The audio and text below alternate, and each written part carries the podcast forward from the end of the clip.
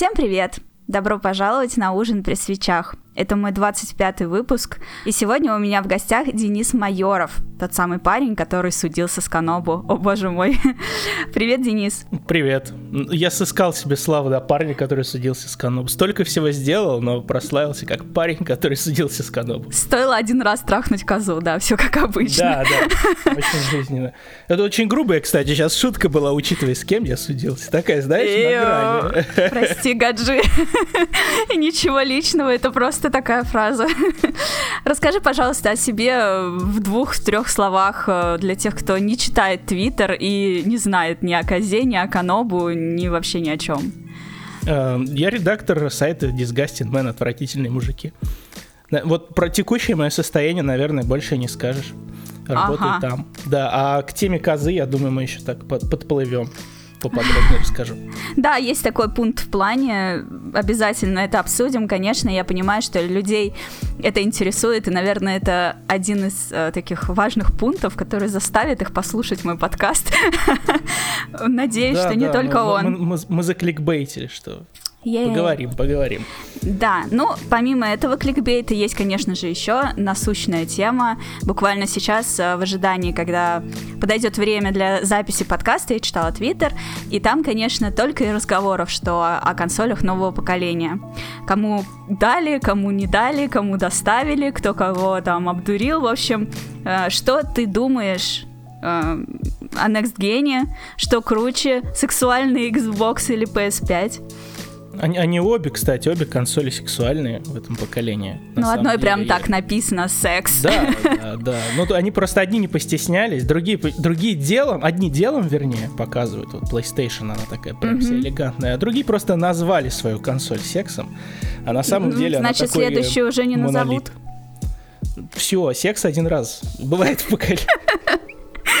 Один раз в поколении, отлично. Да, секс бывает один раз в поколении. Но мне обе, обе нравятся, обе нравятся на самом деле, но э, мысль здесь стара как мир, что Xbox для пацанов, а PlayStation для понтов, потому что да. на Xbox офигенно играть в мультиплатформу, угу. офигенно закрывать свой бэклог, особенно если бэклог, как у меня, еще с 360 бакса тянется, а по, а по факту еще даже с первого самого, потому что там тоже кое-что есть, что хочется поиграть, и не было времени. А PlayStation, да, больше для эксклюзивов, потому что они там есть, у Xbox это их нет вообще. Угу. Ну да, не, ну если у тебя нету мощного игрового ПК, то считай, что и на боксе тоже есть эксклюзивы. А, да, да. Э, э, я не знаю, почему, кстати, люди прям так уперлись рогами.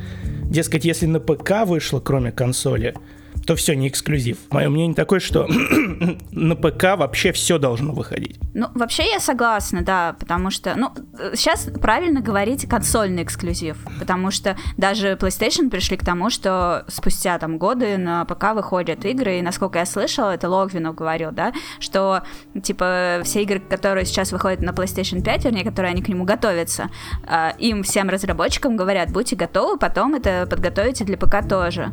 Типа, вы сразу разработаете разрабатывайте так, чтобы на консоль пошло и на ПК. Ну, как бы у меня нет, сам... нет причин сомневаться в словах Логвинова, я думаю, он не с потолка этот факт взял. Соответственно... С тобой поспорят в Твиттере потом на этот счет. Со мной уже давно никто не спорит в Твиттере.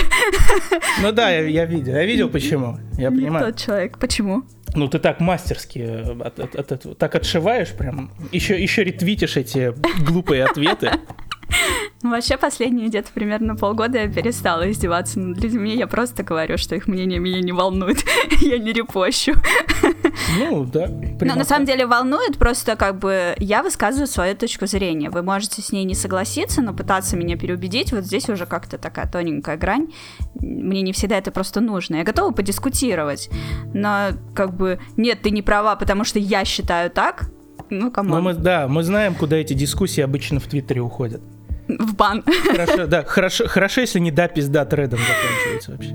Ну, это зато как-то помогает сгладить любой конфликт, если ну, да, ты уже да, не знаешь, да. вот что зачем, сказать. Вот зачем он придумал. Ну, хорошо, ты сказал, что нет эксклюзивов у бокса, э, у них там, в принципе, просто железо, да, тянет, получается, этим он хорош? Ну, да. Ну да, железо тянет, и э, интерфейс работает, все быстро загружается. Ну, он просто как, как потребительский продукт, скажем так, сейчас хорош. Угу. А что думаешь о ремейках? Вот э, на PS5 на старте прям э, выкатывают ремейк Demon Souls. Это нормально да, это, для это, старта? Это вечная тема. Я про нее прям вообще гораздо говорить, потому что я вообще топлю за ремейки. Я, я обеими руками за то, чтобы выходило больше ремейков и меньше новых игр. Почему? Почему так? Почему так? Потому что на самом деле очень э, много было за сколько уже там игровой индустрии, уже 50 лет, да, около того. И за эти 50 лет было очень много крутых идей, которые не могли в полной мере раскрыться из-за того, что выходили в те времена, когда были технические ограничения, которые их сдерживали. Mm-hmm. И зачем э, огород городить, зачем на их основе какие-то там новые IP придумывать, если реально можно взять и сделать заново, только лучше, с теми возможностями, которые есть сейчас. Я, я вообще с огромным удовольствием в ремейке играю. Есть огромный список игр, которые я перепрошел бы с новой графикой, с какими-то исправленными механиками, поэтому э, это я, я за. И мне особенно приятно, кстати, что я в свое время дико зафанател с э, жанра Souls-like на PlayStation 3, когда в Demon Souls поиграл. Mm-hmm. И она мне тогда еще жутко красивой казалась, кстати. Ну, и сейчас на старте она и сейчас нового поколения. Выглядит. Да. И сейчас на старте нового поколения на PS5 я опять играю в Demon Souls, она опять шикарно выглядит, шикарно играется, и кайф, кайф, ставлю лайк вообще этому. Так, минуточку, ты уже играешь? Да, конечно. Я, я вчера стримил даже ночью. Кошмар. Так, для тех, кто не в теме, там для моей мамы, которая слушает этот подкаст, консоль еще не вышла. Он уже в нее ну, играет. Она, вы, она вышла в США. Она вышла в США, в России, да, 19-го. Подъедет счастливчикам, у которых предзаказы не отменили чудовищно. Ну, э, я не завидую, потому что я изначально не планировала брать консоль на старте, но если говорить о ремейках, тут я тоже ставлю свои 5 копеек. Ну, то есть я могу только сказать, да, я с тобой согласна, потому что буквально в одном из прошлых подкастов я, ну, теми же самыми аргументами рассуждала по поводу ремейка Xenoblade Chronicles которые переделали просто божественно прекрасно, и несмотря на то, что буквально несколько лет до этого я прошла, часть не когда она там на Wii выходила или где она там выходила изначально, а на 3DS, когда ее портировали, то есть она выглядела еще хуже, чем оригинал. Вот, я ее прошла, и теперь я купила коллекционку э, ремейка и прошла его с огромным удовольствием и была просто в восторге, и как раз э, вот тоже считаю, что, во-первых, э, мне круто переиграть, и если бы я тогда еще на Wii проходила, мне бы сейчас было бы там вдвойне круче ее перепройти этот ремейк и вспомнить те свои ощущения и насладиться современным внешним видом любимой игры.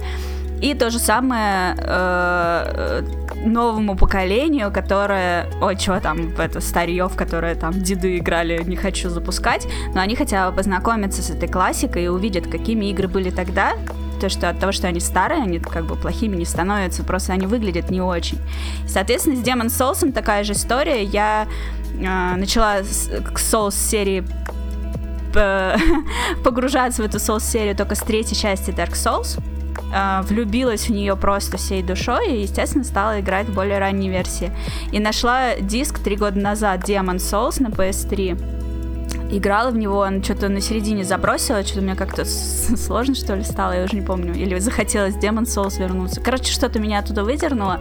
И когда анонсировали ремейк, я просто верещала от счастья, потому что очень хочу поиграть. Конечно, мне это не продает консоль на старте, я куплю чуть попозже когда уже будут выходить какие-нибудь лимитированные издания. И, конечно, я уверена, Demon Souls будет первой игрой, которую я ухвачу для PS5.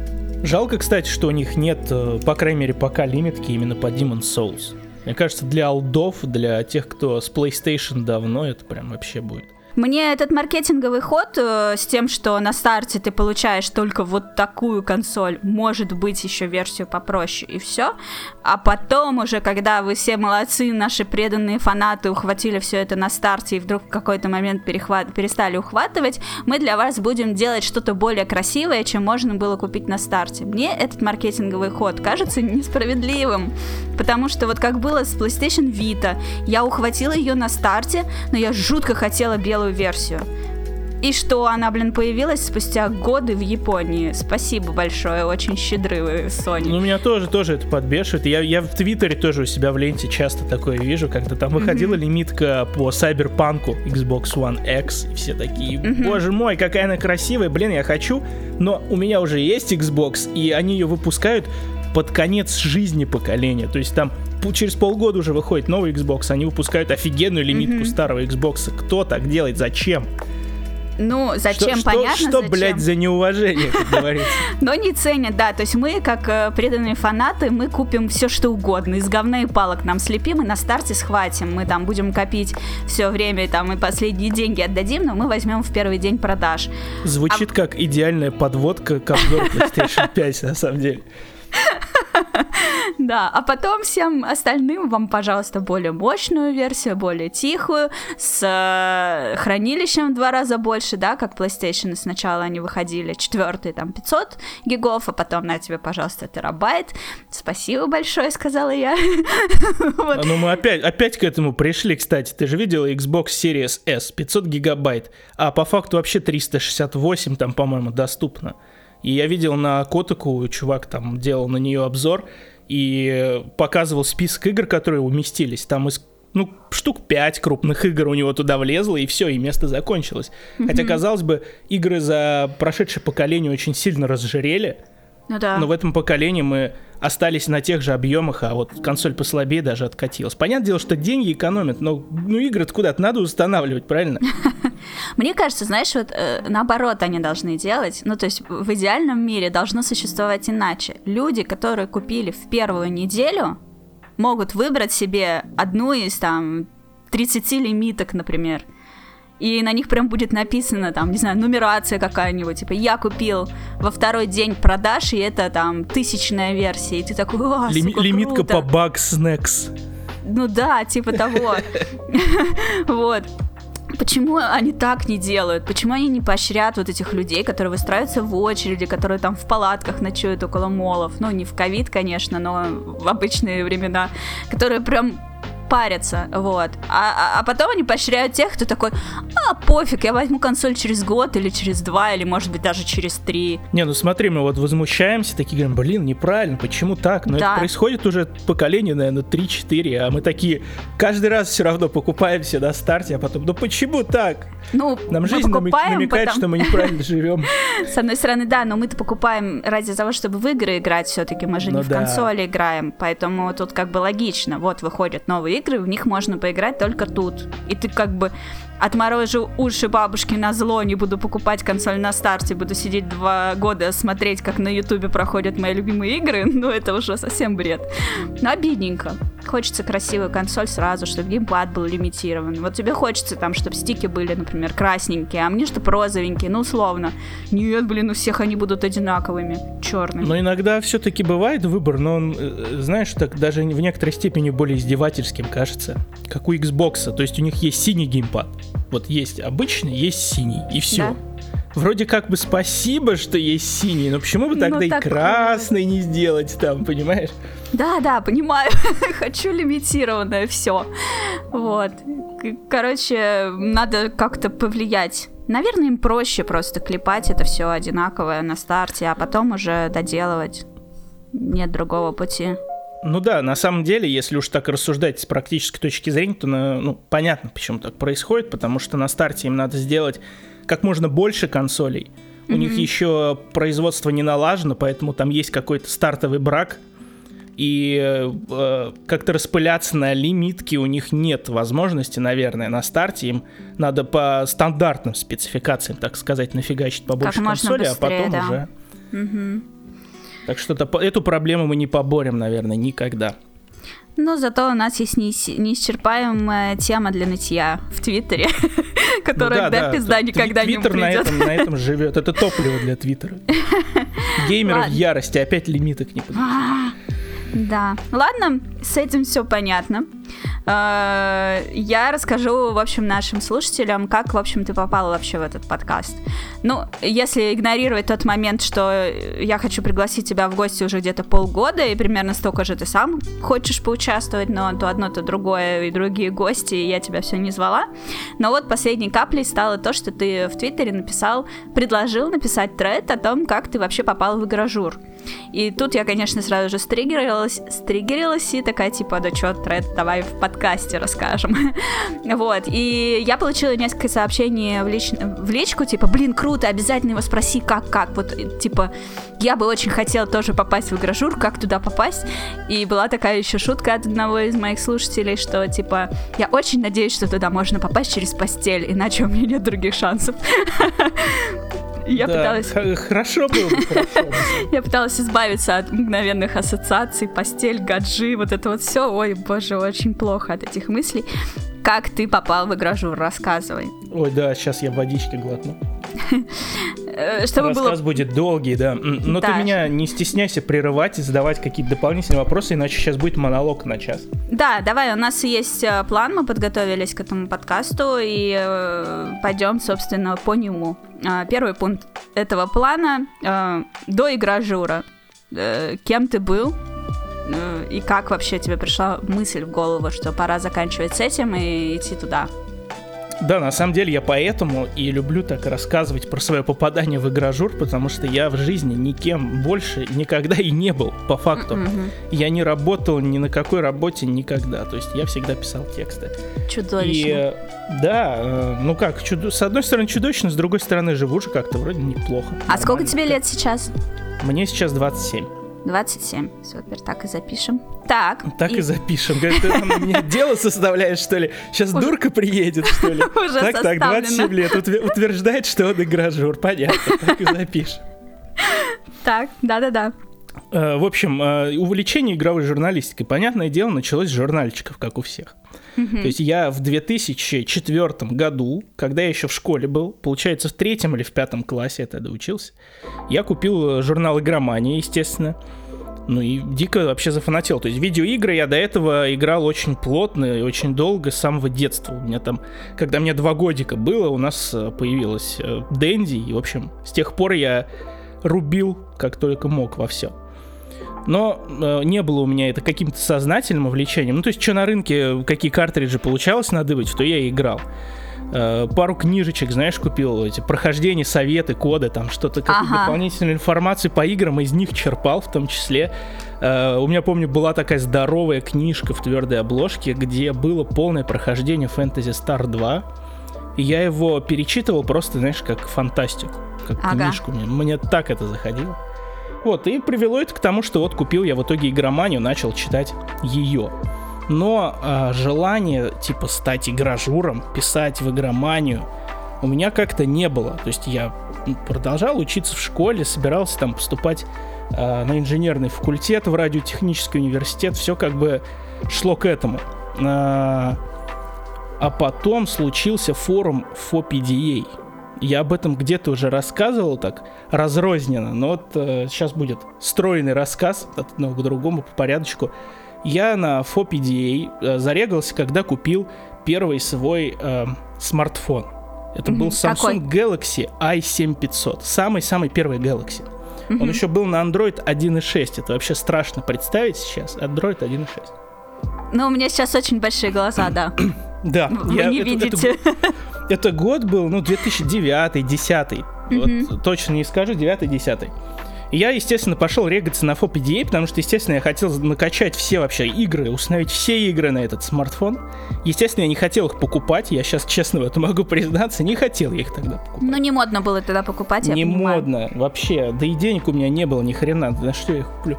Пошел я, в общем, э, регаться на FOPDA в раздел игр э, варезных, э, и там была такая тема, что там всегда в шапке к играм прикладывали какие-то обзоры. То есть всегда можно было кликнуть и посмотреть, как э, форумчане э, обозревают эти игры. Я подумал, а тебе что, хуже что ли? Угу. Тоже могу пилить обзоры.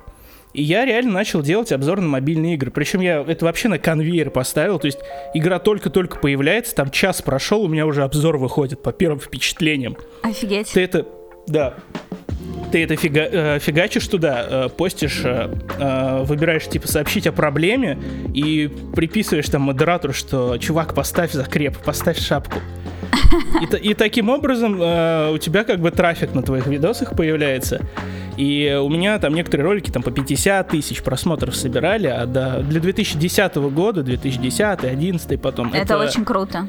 Это капец как много было, да. Mm-hmm. То есть я даже начал какие-то копеечки зарабатывать на этом. То есть у меня там выходило там тысяч три в месяц.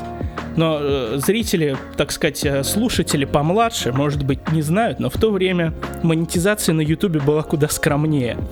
Ты даже не мог ее включить сам по себе, тебе надо было с агентством каким-то договариваться, да, то есть когда у тебя много просмотров, их, по-моему, четыре там было каких-то основных агентств, они к тебе стучались и говорили, давай мы тебе подключим монетизацию. Да, и они да, там, да. Да, они там собирали значительную часть себе, а тебе оставались какие-то крохи. Ну вот так я этим занимался.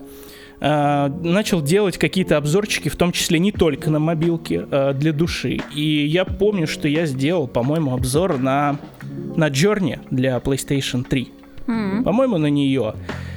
И как-то раз, читая игроманию, уже не журнал, а сайт, uh, я увидел вот этот вот раздел «Контакты», я на него щелкнул, увидел «Пишите нам, мы ищем авторов», и вот у меня как-то щелкнуло в тот момент. Думаю, ну я вроде же неплохо, вот меня же люди смотрят, значит, я, наверное, могу нормально про игры рассказывать. Я туда отправил этот свой обзор на. Угу. И недель через две буквально мне оттуда ответили, типа, йоу, чувак, классный обзор, давай с нами работать.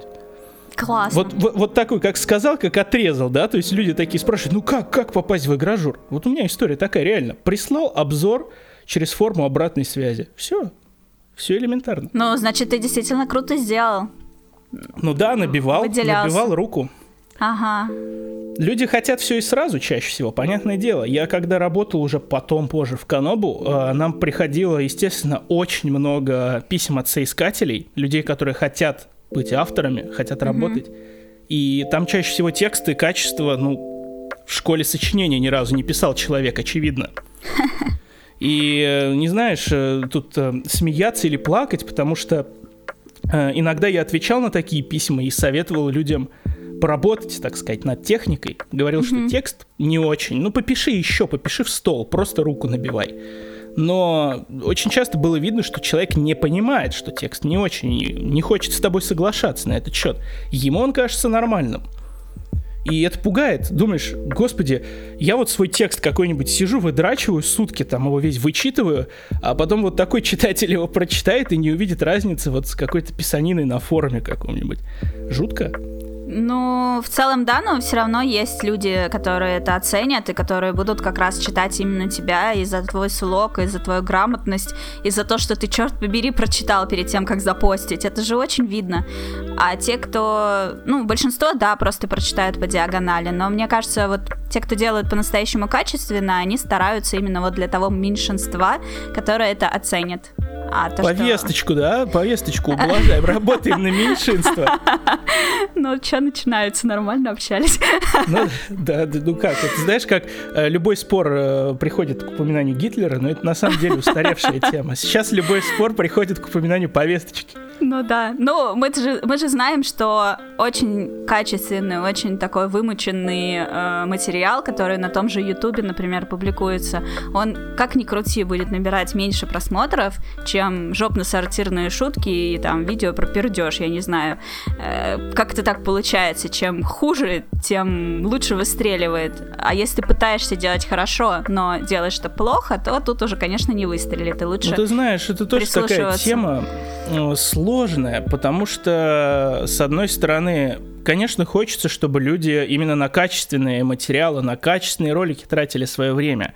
С другой стороны, сам себя иногда ловишь на том, что, я не знаю, пиццу разогрел в микроволновке вчерашнюю, сел на диван, думаешь, посидеть, попердеть, отдохнуть 10 минут. Вот в этот момент не хочется же включать какой-то серьезный разбор, да, какую-нибудь там вот документалку, но у клипа в этот момент не очень хочется смотреть. И включаешь из предложки какую-нибудь хрень, типа беременна в 16, такой покекал, посидел немножко и пошел дальше. Но просмотры кто сделал им. Но в том-то и дело, что ты это, ты же сейчас сам это сказал, иногда Но не да, всегда да, так, же. так жить это же нельзя. с ума сойти можно. А есть люди, которые, они вот не выходят за эту грань. Они просто постоянно, простите, жрут говно. Я надеюсь, они не слушают мои подкасты, и никто сейчас не оскорбится. Что мне да, хочется верить, что вспоминаю- мои подкасты не на эту целевую аудиторию. Да, я сразу вспоминаю песню группы «Смех», где как раз такие строчки есть, очень вкусное говно. Это должно быть гимном для таких людей. Окей, ты попал в игроманию, то есть ты согласился на их предложение, стал там работать. Сколько времени ты там работал? А, Про игроманию, да. А, В общем, я согласился, и э, первое время, естественно, я был просто таким автором-фрилансером со стороны, не погруженным в редакционную работу. Мне назначили редактора, э, звали его Кирилл Талер. Это сейчас прям для алдов, потому что Кирилл давно уже не работает, он еще при Мгм. мне тогда ушел из игромании. Кирилл, он э, в Украине живет, и когда там начались вот эти волнения, он Мгм. переключился на паблик сводки Майдана.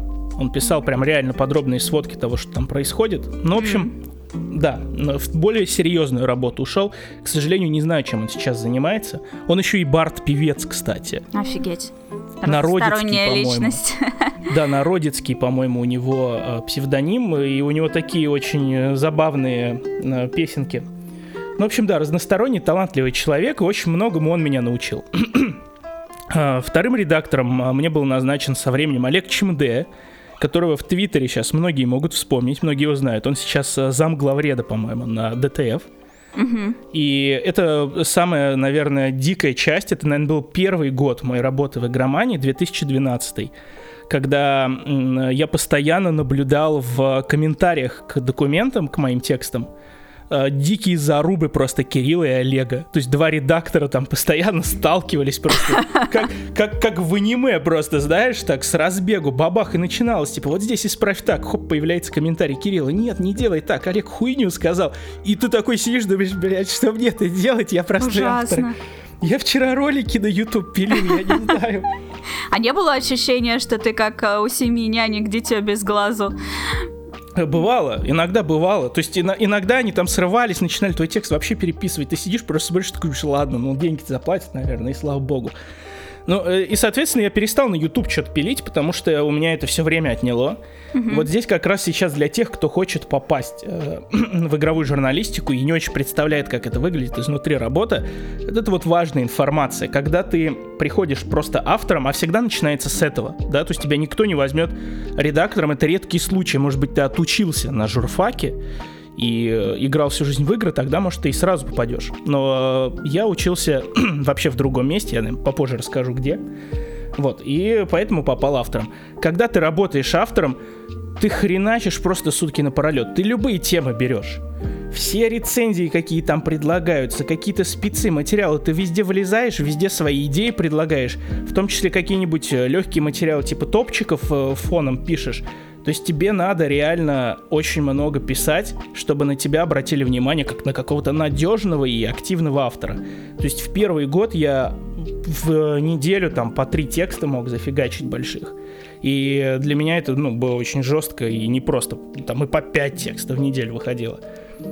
Вот, вот так работает простой автор. Пер- первый год работы, первый, второй, наверное, тоже был таким же. Хорошо, это понятно. То есть ты фигачишь практически на износ, ты согласен на все, и тебя это, во-первых, э, прокачивает очень неслабо, но и, наверное, э, перегораешь в какой-то момент. Вот у меня вопрос. Во-первых, как не перегореть, а во-вторых, э, тебе хоть платили за это?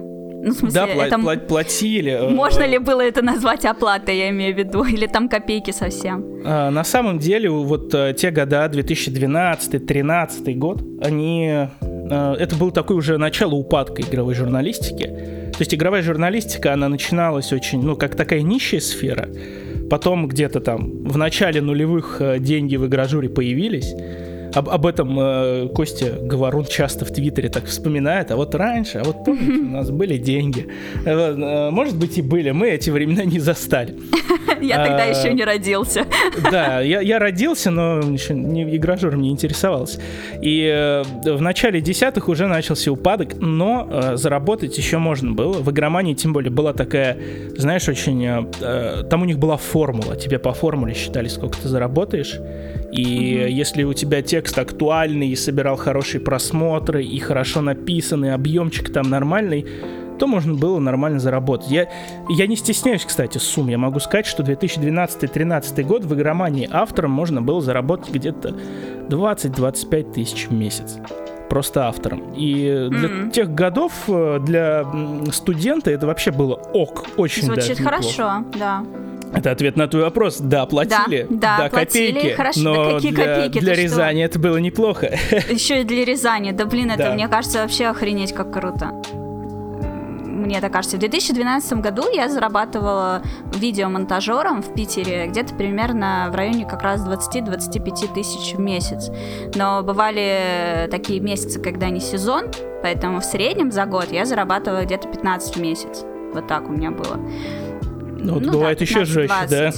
Да, но это было нормально. Ну, то есть для Питера мне тогда казалось, что это норм. Просто очень нестабильно. В один месяц ты зарабатываешь 60, а в другие два месяца ты сидишь вообще без денег и без работы, потому что январь-февраль кому там твое видео вообще всрались. Ну да, ну. Когда, когда вспоминаешь вот это, вот прям пердуном себя чувствуешь, ну, ну, знаешь, реально такая мысль проходит, думаешь, вот в 2012 году 20 тысяч рублей, вот сейчас кажется это вообще же ничего, а тогда что-то и в ресторанчик ходишь, и одежду покупаешь, и вообще нормально, не, все ну, хватает. Будем честными, сейчас и курс доллара совсем другой, поэтому... Ой, не, ой, не, не Простите, я наступила на больную мозоль. Игры по 80 долларов. Э, то есть получается, что я, честно говоря, не думала, я, ну, то есть я думала, ну, максимум там, типа, тысяч десять ты мне скажешь в месяц. Но это, наверное, из-за того, что игромания, да, то есть не какая-то шарашка, а крутая шарашка. Ну да, у игромании тогда были деньги, на ага. самом деле. Э, тогда, тогда еще даже, я пришел, там Логвинов еще работал. Mm-hmm. То есть там он ушел, наверное, через несколько месяцев после того, как я пришел, то есть, я его застал еще в игромании. А, и в то время, да, деньги там еще водились. И, возможно, возможно, поэтому в итоге у игромании были проблемы, потому что я там не буду сейчас подробно какие-то внутрики сливать, но там были перетраты такие, знаешь, когда платили где-то слишком много, заказывали лишние какие-то материалы, ну, было такое, немножко транжирили. Зато можно было вот в то время авторам неплохо заработать. Круто. Я правильно понимаю, что редактором ты стал в игромании? Да, я под конец своей работы в игромании стал редактором. И вот, собственно, ответ на вопрос, например, да, как из авторов вообще перейти в редакторы? Да, как? Э, хуярить. Вообще везде лезть, все хуярить, писать как можно больше и везде влезать со своими идеями. Особенно, когда дело доходит до рекламных спецпроектов. Если ты можешь накреативить э, спецпроект какой-то и сделать его круто потом, это очень ценится, и в итоге на тебя обратят внимание. Поэтому в игромании я был в числе, скажем так, доверенных авторов, постоянных. И поэтому я состоял в чате редакторском. Mm-hmm. Не помню, где он у нас был. По-моему, прости господи, в скайпе, да. Это, это вообще было очень, очень удобно. Похоже на 2012. Да, да. И Э, в итоге я был, так скажем, на хорошем счету, знали, что на меня можно положиться, заработал, так сказать, репутацию, и когда освободилось редакторское место, появилась вакансия, я поучаствовал в конкурсе, но мне, соответственно, был в некотором роде приоритет какой-то отдан, но я выполнил честно тестовые задания и стал редактором. Получил уже не просто авторские отчисления да, за текст, а mm-hmm. прям на ставочку меня посадили. Это был 2000, наверное, 16 год. То есть 4 года я э, фигачил автором, и в 16 году весной э, я стал редактором. Это у тебя прям с трудовой книжкой все как у больших или не настолько круто? Э, это тоже отдельная тема. А как в игражуре оформляют редакторов? С трудовой книжкой или не с трудовой книжкой? Чаще нет. Угу. Даже в игромании. Да, ну в игромании был нормальный договор. Угу. Очень, очень четко там все было прописано. Там была ставка, там э, были формулы, расчеты, там все было нормально. Угу. Ну, если там все так было хорошо, почему ты оттуда ушел? А, ну, может быть, кто-то еще помнит вот эту тему с исходом редакции, когда Захар Бочаров угу. с Ариком на стриме игромании утром прощались со всеми.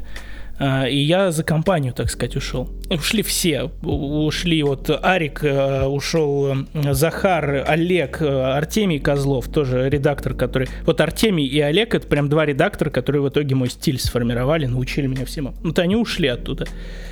А, ну и многие другие люди, многие авторы постоянные тоже решили перестать работать с игроманией. А произошло это, ну, тупо конфликт с руководством. Руководство э, не считало наш тогдашний план по развитию сайта каким-то хорошим, что он не, не верили, что он нас в светлое будущее приведет, и вообще в целом хотели больше давить на YouTube, а не на сайт, mm-hmm. потому что YouTube вроде как активно развивался, но к нему там тоже были вопросы на самом деле. Ну, в итоге мы так и не сошлись, не договорились, и случился такой исход. Вот. Я ушел никуда. То есть у меня не было никакого плана, куда я дальше пойду работать. Я просто ушел и сидел, наверное, недели две, э, играл в видеоигры, пил газировочку. Ничего не делал. У каждого такого крупного издания, будь то журнал, который потом стал просто сайтом и ютубом без самого журнала, как в случае с игроманией, или там страна игр, которая была журналом, потом просто исчезла, перестала быть журналом, чем бы то ни было. Ну, недавно возродилась, но уже в таком непонятном формате. У каждого такого издания есть, э, рано или поздно, время от времени менялись составы. Uh, и, соответственно, что касается игромании, очень интересно твой, твое мнение, какой именно состав игромании был золотым и почему. Какой самый крутой? Да, это, это, это на самом деле очень актуальная тема всегда, потому что, мне кажется, ни у какого ни у одного другого издания не было вот настолько активных споров, да, какой состав золотой. Потому что в игромании как все были на виду. И, ну, мне GMbox что... еще тоже так обсуждали. А, много. да, да, да, вот GMbox а. Ну, то есть и там, у нас, там исход был с Канобу как раз туда, э, на GMbox, а потом GMbox во что-то странное превратился. Но в игромании золотой состав, э, по, по моему мнению, это то, что было вот э, середина нулевых, конец нулевых, когда там был Леша Макаренков, Саша Кузьменко, Логвинов и так далее. Я сейчас не буду рассуждать про качество их работы, про качество их текстов. Мне, мне тогда нравилось, сейчас я уже не хочу э, возвращаться и проверять, а так ли это было хорошо, но это просто э, было время, когда игражуры для школьников вроде меня тогдашнего были прям, знаешь, как рок-звезды. Ага. То есть мы покупали журнал, о, Видеомания, что там Кузьменко скажет про свежую игру, что там Логвинов, куда Логвинов слетал в этот раз. Вот все это было очень э, круто, и в десятых годах, когда я пришел работать, э, вот эта звездность игражуров, она уже подзатерлась немножко. Но наш состав тоже был хорош. Наш состав просто не так светил э, лицами. Мы больше были где-то за кулисами и делали хороший по тем временем сайт. А потом, я не, я не буду врать, потом я потерял из виду. Я когда ушел за громани, я уже не следил. Я там знал некоторых ребят, но целиком редакторский состав не знал. Но что смешно, а, недавно там опять какие-то люди уходили из игромании, и я mm-hmm. видел, что кто-то скриншоты комментов в Твиттере постил, что люди теперь уже тот состав, который был после нас, э, называют золотым. А вот помните время, там были вот эти, вот эти, а я ну, даже фамилии уже многих не знаю. Ага. А я, честно говоря, вот тоже это наблюдала как раз на Gymbox, потому что э, когда были там Лялечка, и кто там еще был, Петр, по-моему, тоже был на джимбоксе, да? Они да, там да. стримили всякие разные игры, потом они исчезли, вместо них пришел там Макс Иванов и еще какие-то ребята, и им постоянно писали, верните Лялечку, верните там Петю. Петя и Лялечки писали, верните тех, кто был до них, и так, блин, постоянно. И потом, когда ушли там Макс Иванов и ребята, туда вообще какие-то непонятные люди пришли, я уже не особо следила, но я знала, что им тоже писали, типа, верните Макса. Это очень странное поведение аудитории, такое ощущение, как будто бы э, это разные вообще люди, и они просто вот так вот пишут, потому что потому что они вот запомнили, что были какие-то чуваки, а теперь какие-то другие чуваки, и им больше ну, писать Ну да, это, это, это интересная, кстати, мысль, откуда вот это в самом деле формируется. То есть неужели настолько у медиа обновляется аудитория? Они есть, не ну, любят ну, это... перемен, мне кажется. Им все равно, кто сидит, главное, чтобы они не менялись. Может быть так, да. Ну, а, это, это тоже, да, вечная тема. У нас э, в Канобу потом, когда я работал, тоже было с Пашей Пивоваровым, да. Ага. Когда Паша Пивоваров э, стримил и какие-то ролики выкладывал, там дохренища было хейта в комментах. То есть люди mm-hmm. писали, Паша, ты поверхностный, у тебя шуточки дурацкие, у тебя усы дурацкие, там, вот это все. Э, в итоге Паша, когда ушел, Пивоваров, те же самые люди такие, я не понял, где Пивоваров? А ага. А, а, а верните, верните. Кого хуесосить теперь? Кого, да, это как просто Бэтмен и Джокер, да, то есть... Э, да, они обязательно должны быть. Отношения между комментатором, да, и игрошуром, это как у Бэтмена и Джокера. Так и Захар Бочаров же тоже прошел этот путь. Его сначала все очень сильно чмырили, а потом самый любимый вообще на свете Захар, не уходи, как же так ты ушел. Да, да, ну это очень у многих такая история происходит. Вот. Может быть, и меня ну... где-нибудь кто-то вспоминает, я надеюсь, знаешь, так, типа, майор, где же, где же майор? Пишите мне в комментариях под этим подкастом, если вы скучаете по Денису.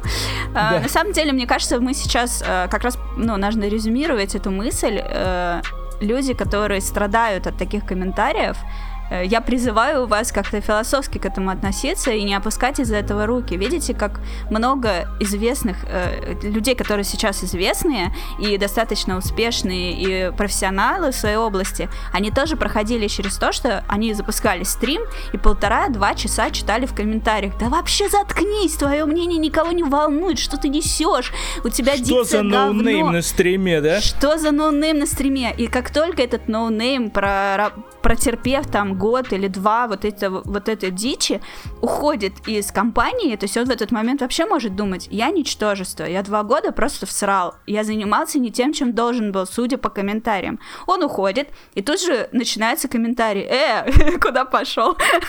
А куда ноунейм пропал, я не понял. Да-да-да, ну вот, то есть э, нужно э, понимать, что тяжело это читать, понимать, что тяжело верить в свои силы, когда так долго тебя клюют в мозг, но это надо делать обязательно. Если, ну, если тебя вообще не комментируют, вот здесь уже есть повод задуматься. А, да, на самом деле, это опять же совет всем, кто вдруг захочет зачем-то пойти в игражур. Э, придется терпеть, э, придется очень много, очень много работать, превозмогать и терпеть, потому что вот так клевать тебя будут на протяжении всей твоей работы. Люди, люди таковы по своей природе. Комментарий всегда негативных будет полно. И это касается не только игражуров, это касается, в принципе, любого человека, который что-то делает публично. Да. То есть, если ты пишешь подкасты, если ты блог ведешь, если ты на Ютубе снимаешь ролики, это абсолютно то же самое.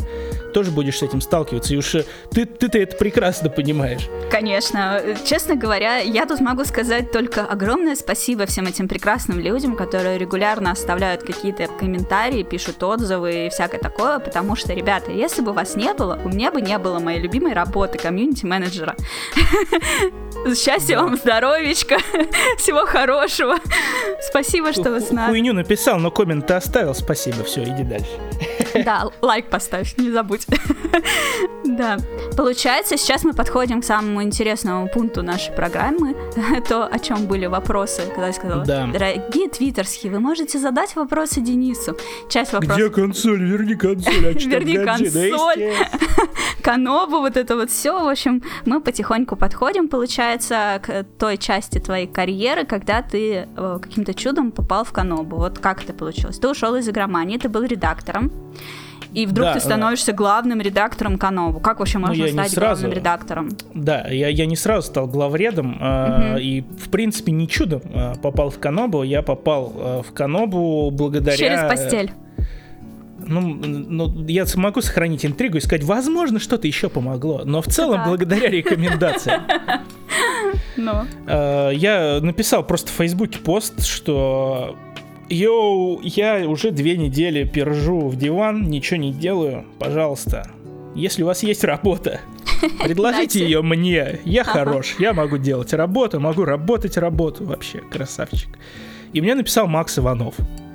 Mm-hmm. Он на тот момент только стал, наверное, это, это сентябрь был 2016 года, Макс Иванов на то время только стал, наверное, главредом Канобу и он искал э, нативного редактора на работу с рекламой и редактора именно в редакцию, тексты редактировать и писать. И э, ему меня порекомендовал Геворка Копян, который был главредом при мне в игромании. Угу.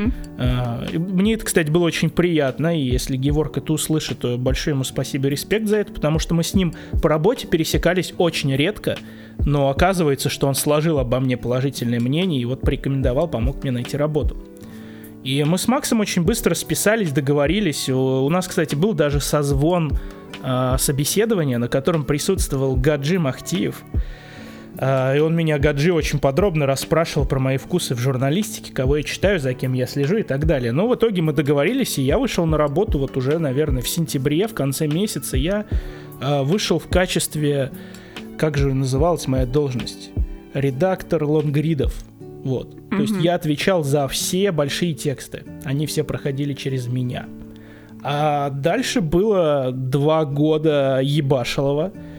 И вот очередной ответ на вопрос, как же стать э, э, редактором из автора? Надо ебошить.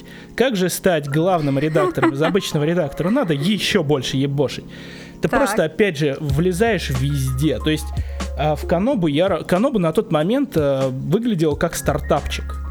То есть э, 10 человек редакции, Э, работаем все своими силами, вроде как трафик огромный, там миллион уников, но их делают реально вот прям горстка людей. Поэтому часто приходилось впрягаться э, и делать вещи, которые ты не должен вроде бы делать, да. То есть, оп, у нас Паша Пивоваров ушел, ролики на Ютубе не выходят, что делать? Э, Денис Майоров идет и покупает себе, блин, микрофон и начинает сам озвучивать ролики. Круто. А, и во, очень во многом так. То есть ты постоянно куда-то влезаешь. Раздел музыки, да, я запустил, начал писать про музыку.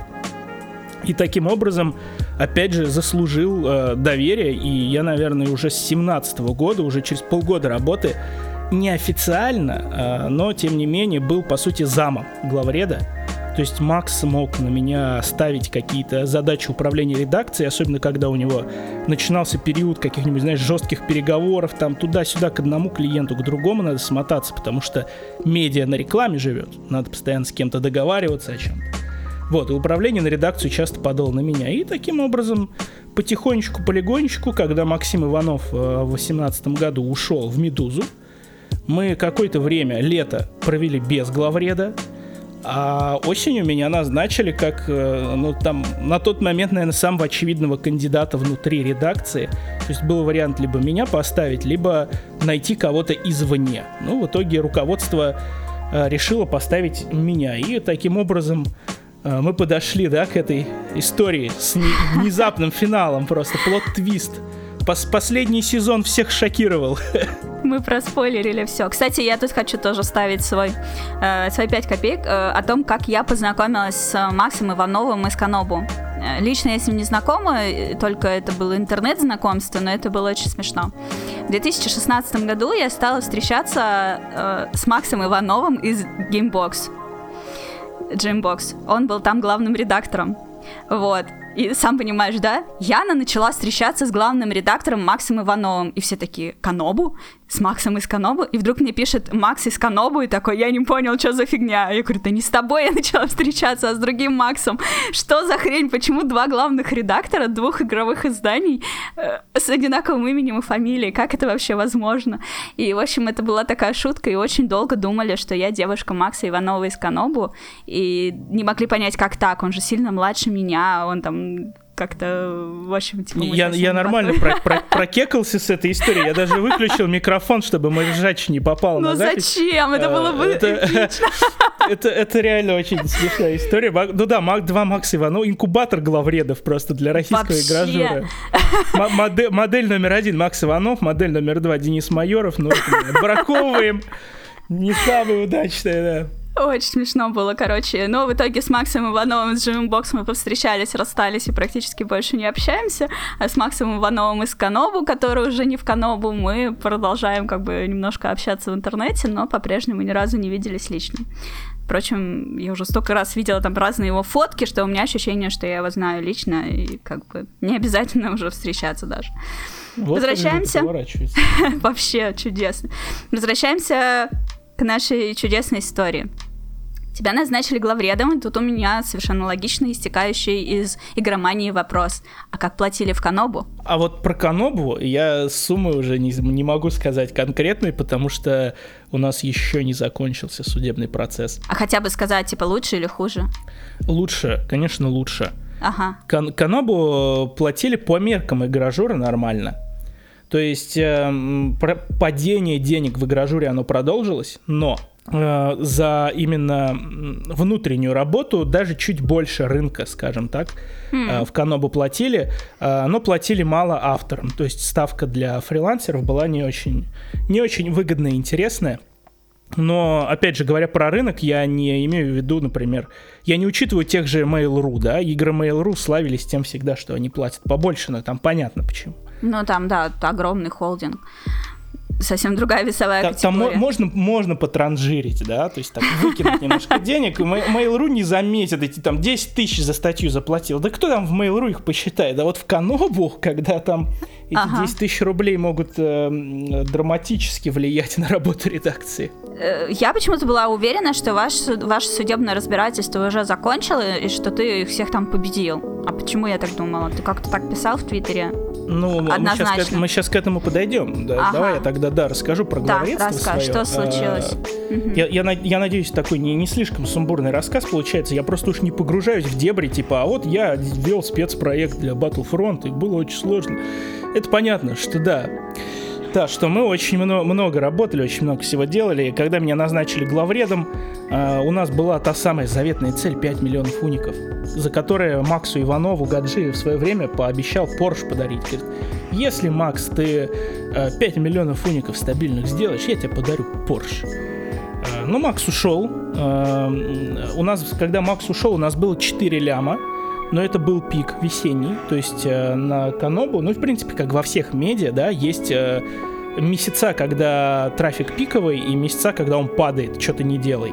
Э, то есть он падает летом, э, где-то с конца сентября начинает немножко расти, а пика достигает обычно в апреле, в мае.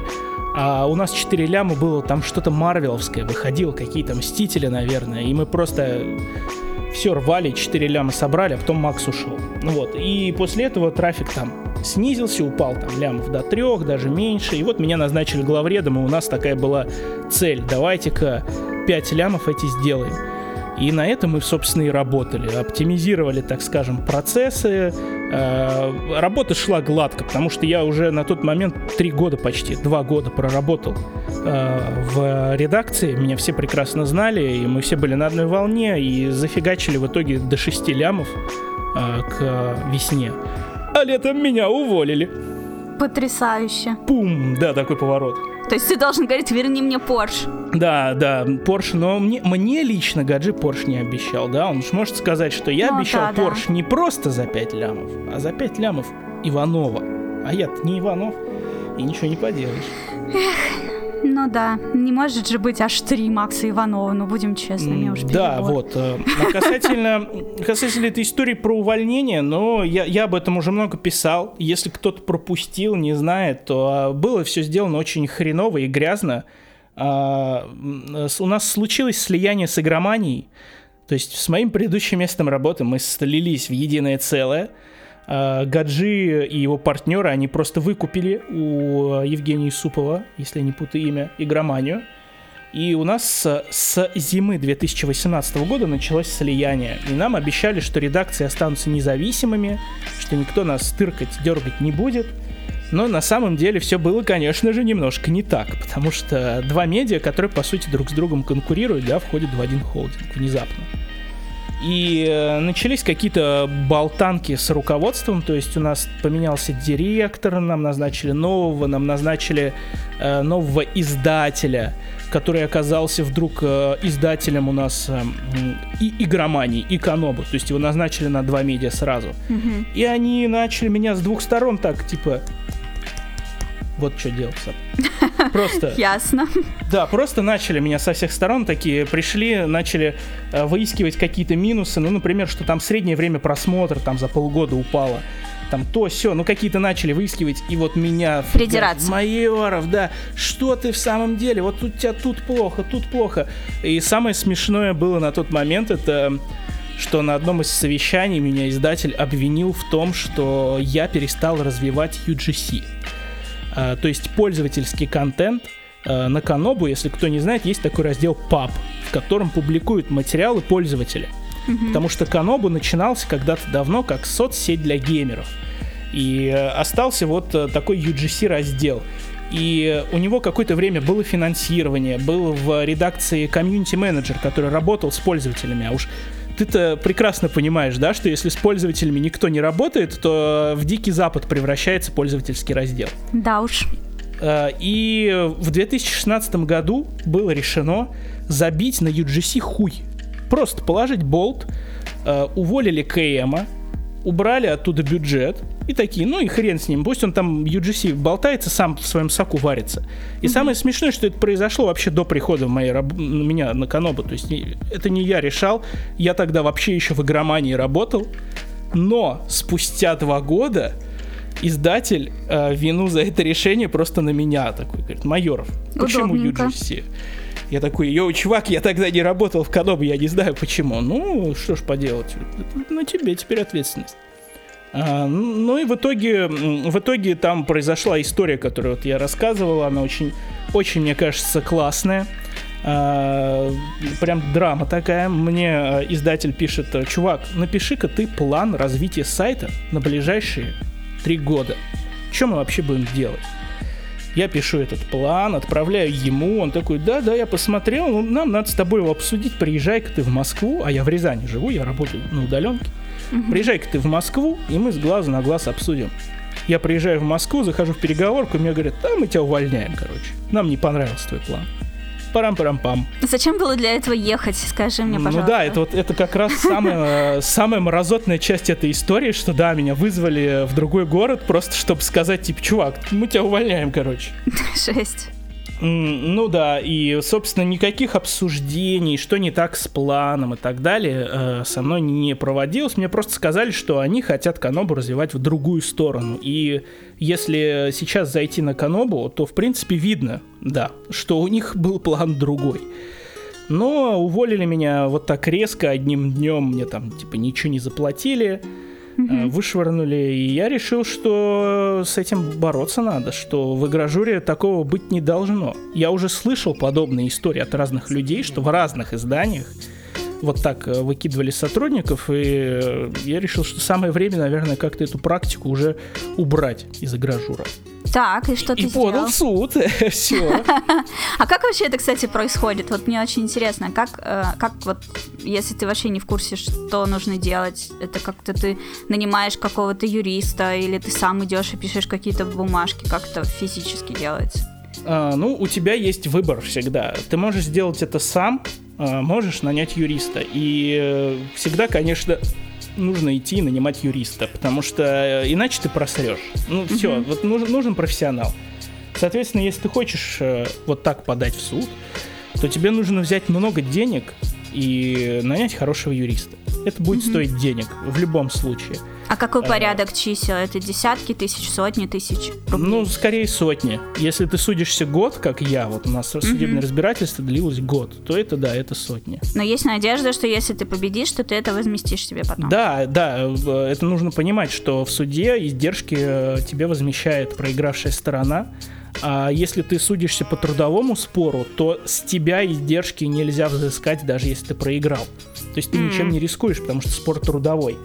И э, в целом, да, все очень просто. Берешь деньги, идешь к юристу, находишь хорошего юриста по рекомендациям или еще как-то, и излагаешь ему свою историю. И хороший юрист, он сразу понимает, куда копать. Он сразу, ага, вот такие документики нужны, вот эти скриншотики заверим, тудыть-сюдыть. Э, и все это в суд подается, и начинается веселье. Особенно, особенно весело, что суд происходит по месту жительства истца, поэтому целый год юристы Гаджи ездили в Рязань, в славный город Рязань. Огонь! То есть один раз съездил, чтобы тебя уволили, летом стил им. Ну да, в этом плане хорошая, да, везет. Мне нравится, да.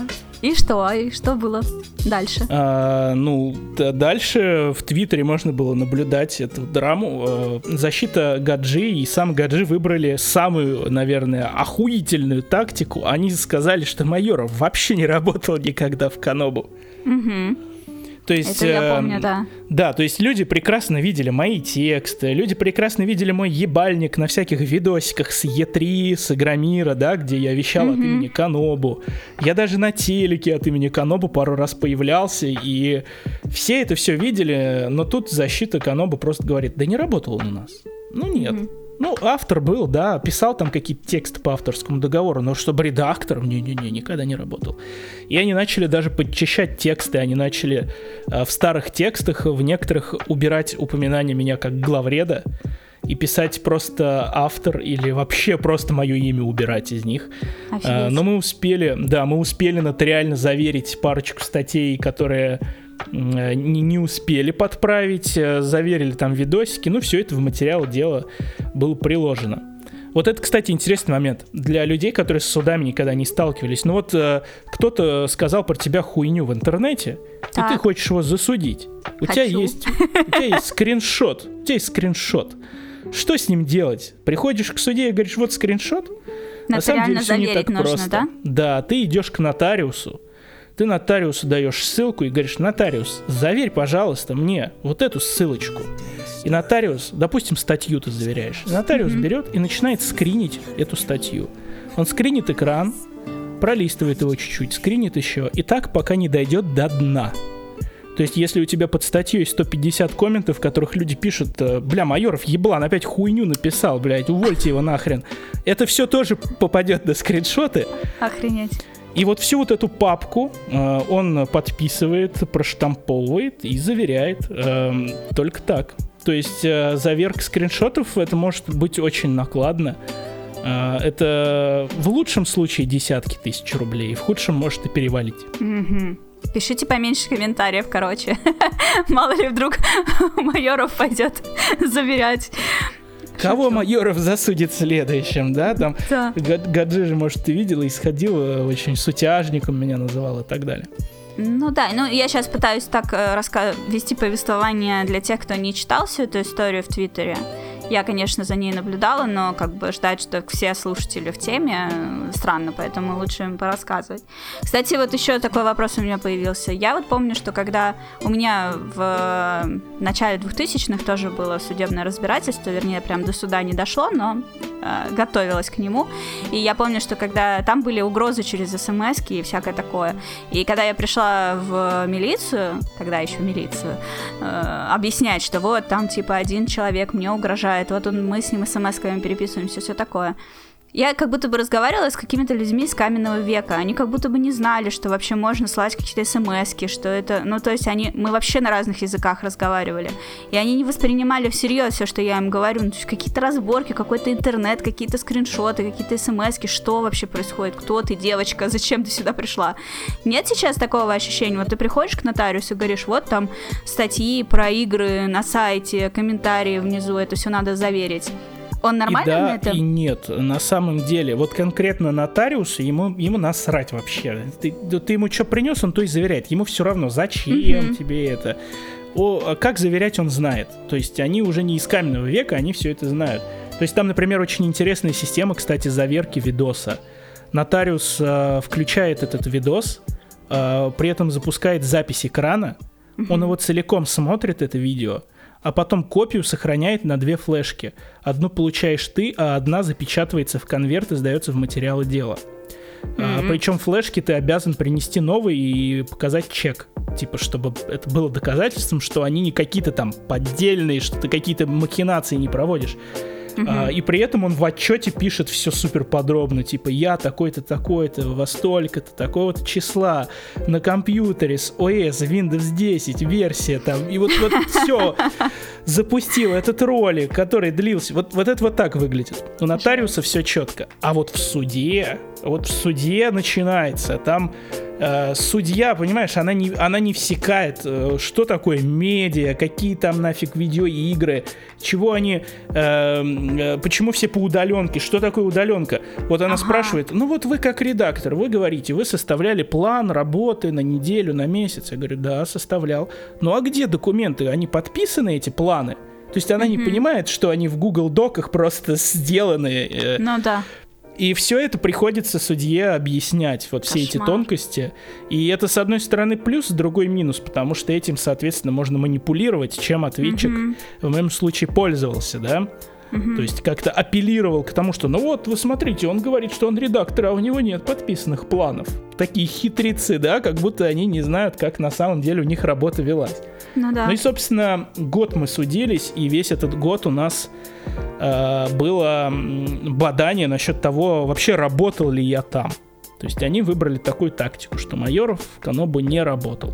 Угу. И, все, да, и все давили на это. Но у меня были свидетели, и была замечательная история с увольнением свидетеля. Угу. Могу ее тоже поведать, рассказать. Давай. Да, это было очень круто. Ко мне в качестве свидетеля приехал Дима Кинский.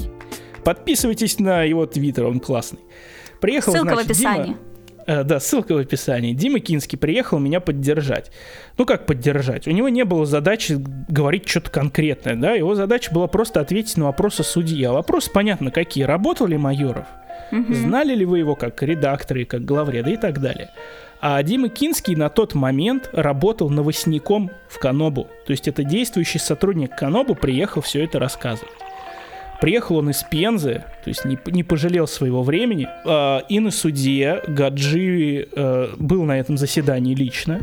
И Гаджи начал на Диму наезжать прямо в коридоре перед судом. Начал прям, знаешь, чуть ли не за грудки его брать. Типа, Дмитрий, чего ты добиваешься? Что ты хочешь? Что ты сюда приехал?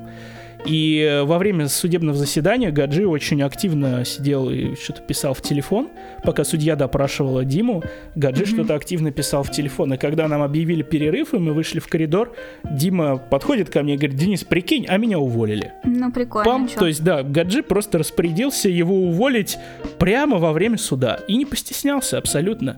То есть во время суда, во время допроса Димы Кинского его удалили из всех рабочих чатов, ему закрыли рабочую почту, его отовсюду выперли и объявили ему, что он больше не работает. И э, когда я об этом написал в Твиттер, Гаджи пришел отпираться и сказал, что уволили мы его вообще-то не за это, а за что, не скажем. Никому, даже ему, да? Да, даже ему. Да. Нет, кстати, это реально, это даже не прикол. Если вы сейчас пойдете к Диме Кинскому и спросите, Дима, ну а за что тебя на самом деле уволили? Дима скажет, да я не ебу. Ну, логично. Потому что все там на самом деле было понятно. Ну, то есть это, это действительно местами напоминало э, сериал на Netflix. Там уж люди шутят, да, в Твиттере, что Денис, пиши сценарий, продавай Netflix. Пиши, пиши, посмотрим, будет круто. Ну, ты сначала доведи до конца. Да, я могу сказать, что вообще случилось дальше и чем все закончилось. Закончилось все тем, что спустя год судебных тяжб э, мы этот суд выиграли. Э, суд постановил, что Майоров работал, сначала редактором, потом главредом. Суд постановил, что денег мне задолжали до хрена. Суд все это принял во внимание. Единственное, что суд э, обрезал сумму. Но российские суды всегда так делают. То есть э, всегда завышенные суммы в иске, потому что суд ее обрезает всегда. Но почему я говорю, что дело еще не закончено до конца? Потому что есть у ответчика возможность подать апелляцию. Угу. Чем они, конечно же, воспользуются. Мне уже пришел текст их апелляции. А, но до конца года будет уже окончательно. Тем не менее, до апелляции дело все равно считается решенным. То есть у нас уже есть э, подписанное решение суда. И если многих интересует, ну а что там, Гаджи денег-то прислал? Денег прислал, нет? Очевидно, нет, денег пока Гаджи еще пока нет. не прислал. Потому что, когда ты проебываешь суд, и ты должен кому-то прислать денег, у тебя на самом деле есть очень много инструментов э, оттягивания. Ты очень долго можешь их не платить. Э, вплоть до того, что тебе там счета будут арестовывать, потому что ты такой мудак. Суд не можешь прийти из кармана у тебя их забрать. Угу. Поэтому не, не в деньгах, не в деньгах это дело было на самом да, деле. Да, естественно, понятное дело, что тут другой вопрос. На, наладить справедливость. А с консолью это что? Что за история с консолью? Всем Ой, интересно, блин, всем вообще, слушателям. Да, Они это, сидят, это... а консоль-то когда будет консоль? Это самое, да, типа, Майоров, верни консоль. Это прям внутренний мем, короче, зародился в ходе этого дела. А, как все вообще произошло? Что за консоль? Консоль PlayStation 4 э, лимитка к 500 миллионам проданных PlayStation. Mm-hmm. Это прозрачная PS4 Pro э, с двумя терабайтами памяти. Хорошая консоль. Круто. И э, мне ее подарили. Я об этом э, сразу, э, ну то есть я не то что хвалился и там всем рассказывал, но кто меня знает, все, все это знали. Прекрасно, что Sony мне подарили эту лимитку. Почему они это сделали? Да просто так. Просто так. А, Ее, например, подарили э, Косте Говоруну, который в тот момент вообще в медиа не работал. Просто mm-hmm. потому что Sony его знают, у них э, хорошая история сотрудничества, партнерства и так далее. То есть Sony разослали эти лимитки, так сказать, уважаемым людям. Э, мы прям э, в преддверии э, рассылки этих консолей э, делали огромный спецпроект по Horizon Zero Dawn у нас там было огромное количество очень классных материалов, которые мы делали в рамках промо. Там были, например, слайдеры, где мы сравнивали э, животных из игры с реальными, и мы прям подбирали специальные фотки, чтобы был очень плавный переход. Это даже самим разработчикам материал понравился. э, очень было масштабно и очень потно, и большую часть материала сделал я. И Sony, соответственно, меня зауважали за это. И, скорее всего, из-за этого мне и прислали эту консоль. Э, мне просто позвонили, как это вообще выглядит. Как игражуров присылают э, консоль. Э, срыв покровов. Э, мне звонят из Sony и говорят, Денис, а назови-ка адрес, мы хотим что-то прислать. Э, я называю адрес редакции, потому что у Канобу есть редакция в Москве. Они говорят, не-не-не, адрес редакции мы знаем, мы хотим тебе ништячок. Я такой, а, ну ладно. Называю свой адрес, и мне приезжает PlayStation. Офигенно. А, ну, в этой ситуации я как бы мог бы, да, конечно, взять и отвезти ее в редакцию, где и так уже две PlayStation стоят, но я такой рассказал об этом пацанам, и все такие, о, да, классно, ну и чё, играй. На тот момент у меня, естественно, PlayStation и так была две штуки, которые я за свои деньги купил. Одну я там другу подарил, другую продал, куда-то там выслал и начал играть на этой прошке. А, а, какой там меня многие спрашивали, ну а как ты докажешь, что это было не для редакции, а для тебя? А, Юридически, кстати, это очень просто доказывается. Если это прислали на твой личный адрес, то это для тебя. Все. Никаких больше не нужно доказательств. А вопрос на тему того, э, можно ли это считать взяткой, подкупила ли меня Sony этой консолью, тут я уж оставляю на совести с- слушателей и читателей, кто как думает, это его дело. Потому что я не, считаю, что я какой-то там продажный игражур, на меня это, естественно, никак не повлияло, потому что у меня уже была консоль PlayStation 4. Не, ну слушай, можешь здесь можешь очень... свое мнение, да, выразить. Да, здесь очень тонкая грань. А, Подкупают ли Sony и другие компании э, игражуров, когда присылает им пресс-кит? Подкупает ли она, когда приглашает их на какое-нибудь мероприятие, где вы там вкусненько едите еду, выпиваете хороший алкоголь, общаетесь друг с другом, и раньше всех вообще на свете прикасаетесь к игре и можете о ней что-то рассказать, как только спадет эмбарго. И, и так далее. Еще много вот таких примеров, начинающихся со слов «а в этом случае подкупает или нет?» Ну, блин, нет, конечно, нет. Почему? Ты просто находишься в этой среде, и для тебя специально, ну, как бы, это дополнительный тебе э, респект просто за то, что их, э, как они могут, так они тебе и выражают вот это уважение и благодарность за то, что ты делаешь. И Когда мы работаем в других сферах, мы тоже получаем какие-то плюшки, там, техноблогеры получают какую-то технику, что-то у них забирают обратно, а что-то им дарят, типа, блин, там... Да, иногда, иногда приходится возвращать. Да, come on, 13 зарплата премии людям выплачивается на работе. Ну, это реально, это... Но причем в случае с консолью, ну, это даже сложно там какой-то премии считать, потому что, с одной стороны, когда эту историю я рассказал, а рассказал я ее почему? Потому что Гаджи ее использовал против меня. Он такой вспомнил ее внезапно, да, и сказал, а вот смотрите, вот была такая история, вот, вот, еще тогда надо было уволить Майорова, он продажный игражур. А, Но даже тогда, несмотря на то, что хейта в мою сторону тоже много полилось, было и достаточно адекватных комментариев, где люди писали, типа, и чё? Он же пишет обзоры на игры для PS4, на чем он должен в них играть-то? Вот прислали. Ну да. Ну, как-то так это и выглядит в самом деле. Причем самое забавное, что в то же время у меня вышло несколько рецензий на игры Sony, и они от меня получили в среднем меньший балл, чем э, игражуры Все ставят. поэтому по-честному. Очень-очень сложно. Ну, хотя, можно сказать, от майоров шифруется. Смотри, специально поставил. Uncharted до 7, чтобы никто не понял, что ему подарили консоль. Да. А подарили тогда зачем? ну где вообще логика у этого всего? Но логика ломается, да. Вот, я понимаю, если бы ты ставил, ставил высоченные оценки, и тебе вдруг подарили консоль. Тут понятно продался. Там вон и ДТФ, чемоданы постоянно привозят с деньгами. ДТФ, ты это видел, у них перед офисом просто склад, они уже, наверное, снимают склад. Уже не знают, чемоданов. куда эти чемоданы девать, да. Забрал содержимое, а сам чемодан-то куда деть? Ну да, слушай, ну, ну вот сложно, вот поэтому сложно быть игражером. Приходится, приходится большие квартиры покупать, да, для чемоданов. Хранилище, да, специальные. Дома тогда уж за городом. Ну да, так и живем скромненько. Да, На чемоданах, так сказать, сидим. постоянно. Точно.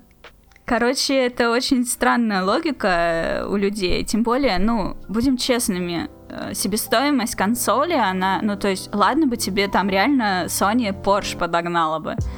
Это понятно, они Porsche не производят сами, это значит, они потратились. А тут как бы сапожник подарил тебе сапоги, ну, условно. И чё? Да, он молодец, он их делает, крутые сапоги, и ты молодец, сотрудничаешь с ним, теперь ходишь в его сапогах. Ну, блин. Ну да, то смотри, какая история. Почему еще многие именно конкретно к этой консоли прицепились? Потому что она, когда вышла, она стоила дорого. Она mm-hmm. стоила каких-то денег.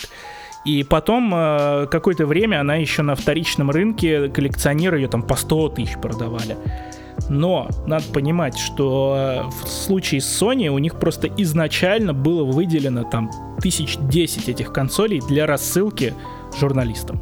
Угу. Вот и все. То есть, так, а, а пресс-киты за сколько продают? Их же тоже да, не, не купить. пресс-киты тоже перепродают, продают и за огромные деньги. Ну, так что, ну, все-таки э, не стоит забывать о том, что компании, по большому счету, это столько денег не стоило. Оно сейчас столько стоит просто потому, что оно лимитированное, и все. Сделали несколько там, они же на каждый какой-то anniversary выходит какое-то лимитированное издание в каком-то ограниченном тираже. Ну да, да. Причем я об этом уже говорил и еще раз могу заявить, что это вообще был единственный вообще на тот момент, наверное, такой подгон в истории моей работы. То есть я на тот момент уже и гражурил. Я с 19 лет, получается, этим занимаюсь. И на тот момент я уже 5, 6 или 7 там лет сколько работал, и это был первый вообще подгон за все это время. Я, мне было очень приятно, я ну, очень удивился, ну и все, и да, это все. Но потом эта история Закидали вот ложками дегтя. Что, повторюсь, я, да, я, да, да, я же до этого купил, я ездил на старт, это вообще, кстати, офигенная история. Я ездил на старт продаж PlayStation 4. Естественно, я был простым автором, кто мне что-то пришлет. Я поехал покупать ее за свои деньги, я приехал в Москву, купил ее, э, забухал в каком-то баре с пушкарем Сашей и опоздал на автобус, и опоздал на поезд, и в итоге мне пришлось э, с 12 ночи до 7 утра сидеть с этой PlayStation в какой-то чайхане на вокзале и ждать самого первого утреннего поезда, чтобы уехать в Рязань. Вот как настоящая жизнь настоящего игражура выглядит. А вы там говорите, Sony да, подогнали. Уж. Слушай, такой вопрос появился, который точно волнует многих слушателей. Меня, слава богу, эта участь миновала. Но я знаю, что многих геймеров очень сильно прессуют родственники по части того, что они играют в игры, залипают за компьютером и так далее. Как э, твое окружение, твои близкие люди воспринимают твою работу? Не клюют ли они тебе мозг тем, что нашел бы нормальную работу в офисе, на заводе там или еще где, что-то там не-не, вообще, слава богу, единственное, единственный поклев от родственников, который был, это ой-ой-ой, Денис, не забрасывай учебу. Ну ты уж доучись, ты уж доучись, ну что ты в самом деле, ну пригодится. Ну высшее Ну корочка на полочке, да. И вот что, эти ты вот доучился? истории, да. Корочка, да. Я доучился, я, у меня два высших. Я закончил бакалавриат по специальности технический сервис в агропромышленном комплексе, то бишь э, инженер-механик. У меня поэтому есть офигительные тракторные права, которые дают Офигеть. мне право танк водить. Э, да, я, я реально учился, кстати. Реально? Гусеничная техника. У нас на практике мы ездили. У нас э, самое офигенное там было эта практика на немецком тракторе Тарион. Это трактор, у которого под 4 метра только колеса. И у него 128 передач, 64 передних, 64 задних. Ты просто охреневаешь. Это, это не трактор, это танк. Вот, а, ну, практически, да. Поэтому ты в итоге можешь танк водить. А потом, э, потом я в магистратуре отучился на зоотехника. Ну, там ветеринария и зоотехния, такая специальность. И я честно говорю, ну, конечно, это было ради корочек. Конечно, я, я не хотел в армию идти. Вот, что я не хотел делать, и поэтому я учился. Касательно моей работы в игровой журналистике, вообще видеоигр, меня вообще никто никогда не, не клевал из родственников. Все к этому относились с пониманием и с поддержкой. То есть, когда у меня э, начались какие-то там э, первые деньги за мои статьи и так далее, у меня с этого момента маман вообще перестала меня как-то... Ну, у нее был, конечно, период, когда, ну, ты уверен, что вот на это стоит mm-hmm. тратить время. Потом фигакс, Денис что-то начал зарабатывать. Она такая, а ну, развивайся, занимайся. И все. И я тоже этой проблемы, э, э, я от нее избавлен. Я от нее, я о ней слышал от многих своих друзей, кто даже, может, там не занимается игровой журналистикой, но просто активно видеоигры играет, что вот родственники не одобряют. Слава богу, у меня такого не было. У меня маман меня всегда в этом поддерживала. знаешь, когда, типа, я был маленький, мы очень бедно жили, 90-е, mm-hmm. это вообще жесть. Все, думаю, кто застал, прекрасно помнят. Но последние деньги все равно всегда уходили, блин, на эти картриджи, на эти сеги. Все у меня в детстве было, понимаешь? Вот поэтому в итоге, может быть, я теперь и э, занимаюсь таким делом. Да, это очень здорово. Не, ну правда, мне кажется, это очень важно, что, что близкие люди тебя поддерживали, потому что я очень тоже много слышала о таких историях, и кто там и в игражуре, кто в геймдеве, кто просто, как ты говоришь, э, отдохнуть, расслабиться, увлекается играми в свободное время. И вот почему-то все еще до сих пор кажется нормальным, если ты смотришь русские сериалы по телеку, это не пустая трата времени. А вот игры твои, это ужас, кошмар, зачем забросить, это все детское, а ты уже взрослый. Ну, там вообще, там людей убивают на экране, ты видела? Не, не то, что в бандитском Петербурге, там-то да. такого не происходит никогда. Но на самом деле эм, родственников и родителей я в некоторой степени понимаю, потому что что игровая журналистика и что геймдев тоже это такие сферы, в которых очень долго раскачиваешься, да, то есть это единицы, кому а, везет, когда люди приходят в геймдев или в игражур и очень быстро развиваются и начинают прям уже в первый год хорошие деньги зарабатывать. Обычно это несколько лет раскачки, в течение которых родственникам, конечно, кажется, что человек занимается хуйней. Потому что ходит с красными глазами, спит там по 4 часа в сутки, у него там уже тремор рук, у него там туннельный синдром, все, а денег нет при этом. И родственники начинают думать, типа, Вася, ну не хуйней ли ты занимаешься? Но надо подождать, надо подождать. Да, надо поддерживать в этой ситуации. Ну, блин, ну так можно, опять же, про все что угодно сказать. В любую компанию крупную ты приходишь джуном на любую должность. Ну, то есть не бывает же такого, что ты такой выпустился из университета и пошел сразу же этим лидом в какой-нибудь сфере, у тебя сразу же твой собственный отдел. Ну, не бывает так. Ты в любом случае сначала учишься и развиваешься, и потом уже бабло начинаешь зашибать. Ну, если это не через постель, конечно. Во-первых, я ну да, через постель это наша любимая тема. Сейчас я подумаю, что я в Nintendo через а... постель попала. Черт, что я говорю. Да, Яша, привет. Яша меня забанил. Все серьезно Яша сейчас? Всех банят, всех бывших сотрудников, да. Ой, как у него сложно, да, с бывшим. Ну, ничего. Ну, вообще, короче, я хотел э, частично согласиться, частично поспорить, потому что, да, в любой компании, в крупной, если ты не продавцом, не грузчиком устраиваешься, да, где тебе сразу сколько пообещали, столько и заплатят. Если ты приходишь в крупную компанию, да, то тебе нужно раскачиваться, тебе нужно чего-то сначала добиться. Но бывают, да, случаи, когда кто-то очень быстро продвигается, и люди очень залипают на этих единичных. То есть человек смотрит, говорит, блин, а вот Серега за полгода в свой, свой собственный отдел получил, а я уже два года, и ничего. Вот хуйней я, наверное, занимаюсь. Ну, у Сереги может быть реально случай один на миллион. Ну, Оказался в нужное время в нужном месте. Да, да, всегда нужно это держать в голове и объяснять родственникам своим. Да, родственники. Родственники, если вы слушаете мой подкаст, будьте терпимы. Да, да. Это знаешь, как это классическая история с оценками? Что типа, мам, да там у всех двойки. Да, да, да, да, да, да. у всех, главное, что у тебя. Да. И потом ты, я буквально сегодня, кстати, с мамой обсуждала вот эту тему, что э, у меня такое подозрение, что сейчас есть вот, кстати, вот где-то примерно твои ровесники, 25-27 лет, Э, что, может быть, я ошибаюсь, может, это высосано из пальца, но у меня такое сложилось впечатление, что это выросло такое поколение людей, которых, во-первых, в детстве очень сильно окружили любовью и заботой, которой им самим в детстве не хватало. А, а с другой стороны, э, началось, ну, как бы начали они очень много требовать. Типа, ты должен хорошо учиться, ты должен там походить на все кружки, выше, быстрее, сильнее и так далее. А вот там сын моей подруги, он уже вон какой, а ты еще нет. И вот в этом состоянии, с одной стороны, беззаботного, радостного детства, но с другой стороны, с вот этими завышенными планками и ожиданиями, к 25-27 годам у людей начинается жесткая вообще депрессия от того, что мне уже 25-27, а я еще ни хера не, не достиг, в то время как сын маминой подруги уже ого-го. И при этом уже нужно что-то решать самому, а в детстве мама все за меня решала.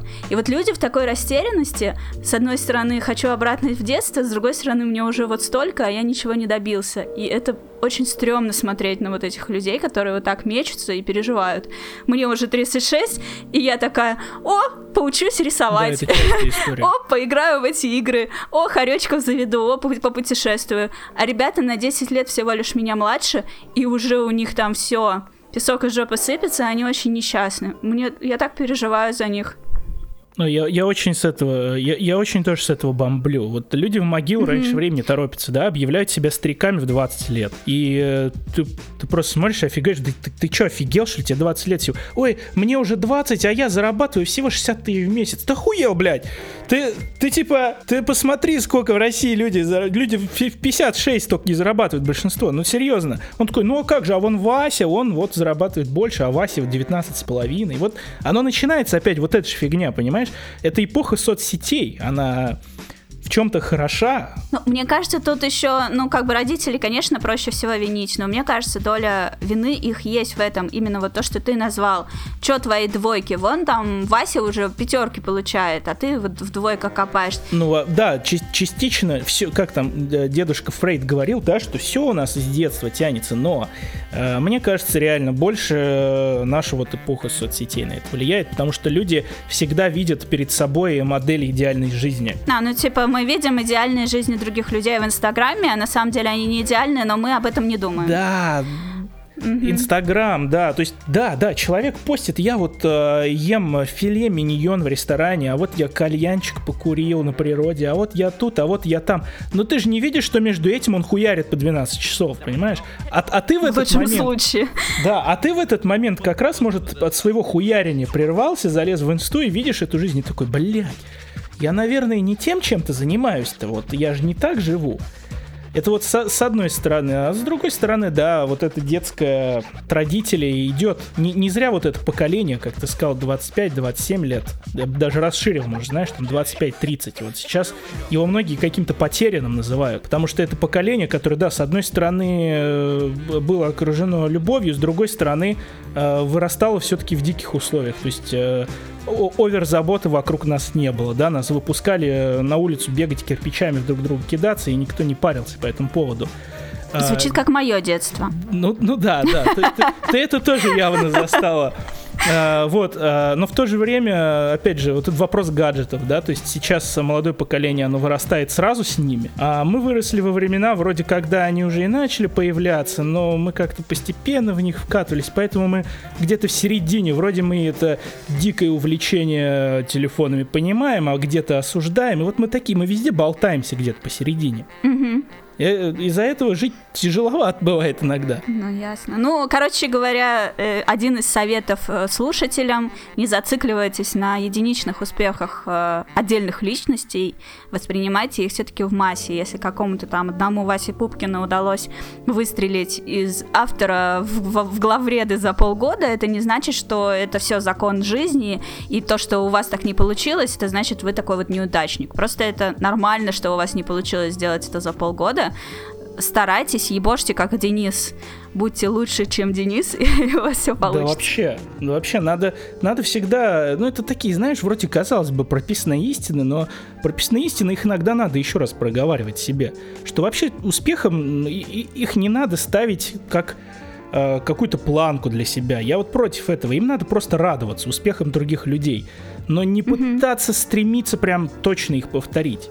Ну, может быть, у тебя получится чуть хуже, но фиг его знает, но жизнь разная. Надо кайфовать от того, что у тебя есть, и, не знаю, и приоритеты как-то расставлять. Вот, например, взять тоже головредство, да? А, Если ты работаешь в медиа, то ты наверняка... Плох тот солдат, да, кто не мечтает стать генералом. Работаешь в медиа, конечно же, у тебя финальная цель стать главредом. Но а ты хочешь ли, точно ли ты этого хочешь? Потому что главред, например, главред э, мало текстов пишет. Главред мало текстов редактирует. Главред сидит э, в этих в Google таблицах, блядь, и бюджет считает. Мгм. Главред ведет э, сметы, главред занимается переговорами и прочей хуйней. Ты точно хочешь этим заниматься? И главред этим занимается 24 на 7. То есть я после... Да, я после работы главредом пришел вот на мужика, э, на мужиках работать редактором, и я кайфую сейчас от своей жизни просто. Потому что сейчас у меня есть время заниматься теми текстами, которые я хочу писать. Надо мной никто не давлеет, мне не нужно сидеть и целыми днями считать таблицы и эти планы по трафику составлять и прочее. То есть тоже надо приоритеты расставлять. Конечно, главред может больше денег заработать, но стоит но ли тут оно уже того? надо решить, да, что именно ты больше хочешь. И то, и то теоретически может. У нас главные редакторы вообще не очень много получают в России, в принципе, не только в игражуре. То есть, если посмотреть, то средняя зарплата главреда в Москве вроде как 120 тысяч сейчас. Но для Москвы это не огромные деньги за такую сложную работу. А по регионам там и того меньше, естественно. То есть ты сейчас э, в Disgusting Man. Как ты туда попал? Э, тоже классная история. Это самый, наверное, мой быстрый поиск работы был в жизни. Я за 40, я за 40 секунд туда попал. Мощно. Я, да, я просто написал пост типа «Меня уволили из Канобу. Куда бы мне пойти поработать?» И просто меньше минуты проходит, реально секунд 30 мне в телегу Петр Сальников пишет, давай пообщаемся. Отлично. И все, и мы, и мы договорились. Я, я после, кстати, после увольнения в Канобу я плюнул на все и поехал отдыхать. Mm-hmm. Это, кстати, еще один элемент истории, я его упустил, вот сейчас дополню. Меня уволили еще и перед отпуском, который mm-hmm. мне согласовали еще в весной. Я должен был весной пойти в отпуск, но я уступил там другому человеку его, и мне согласовали его на август, и меня вот прям перед отпуском уволили. Хотя у меня там же билеты были куплены, деньги потрачены, все дела. А, и когда меня увольняли, я спросил, а как же отпуск? Мне сказали, это твои проблемы. Это, кстати, дословная цитата. Это твои проблемы. Это, кстати, вот, вот вдумайтесь, слушатель, вдумайтесь. Это э, говорят человеку, который три года хуярил на эту корпорацию зла. Просто не спя ночей и так далее. Ну, в общем, я как-то плюнул и поехал в отпуск. Отдохнул, вернулся и начал на мужиках работать. А на мужиках, естественно, больше интересовали, э, их больше интересовали не видеоигры от меня, а музыка. Потому что, как mm-hmm. я уже говорил, я на Канобу запустил раздел музыки, начал писать про музыку, и на мужиках я за игры как бы тоже отвечаю, я очень много про игры пишу. Но про музыку, наверное, прям вот в равных долях. 50 на 50 игры и музыка. Сейчас такой у меня профиль. Круто. Интересно, ты переквалифицировался. Да, абсолютно внезапно сам для себя. То есть э, меня тоже, кстати, спрашивали э, не раз вот, ну а как ты научился? Ну вот про музыку сложно писать, вот даже не знаешь, с чего начать, как научился. Угу. Ну, то так и научился. Белый лист открыл перед собой и начал какую-то фигню писать. Со временем стал получаться лучше начинаешь... Ну, а читаешь кого-то тоже, кто про, про музыку пишет? Да, конечно. Ну, стандартный набор. Там Rolling Stone, Pitchfork, э, э, как она, NMN. Всякие uh-huh. зарубежные, в общем, сайты, которые пишут про музыку.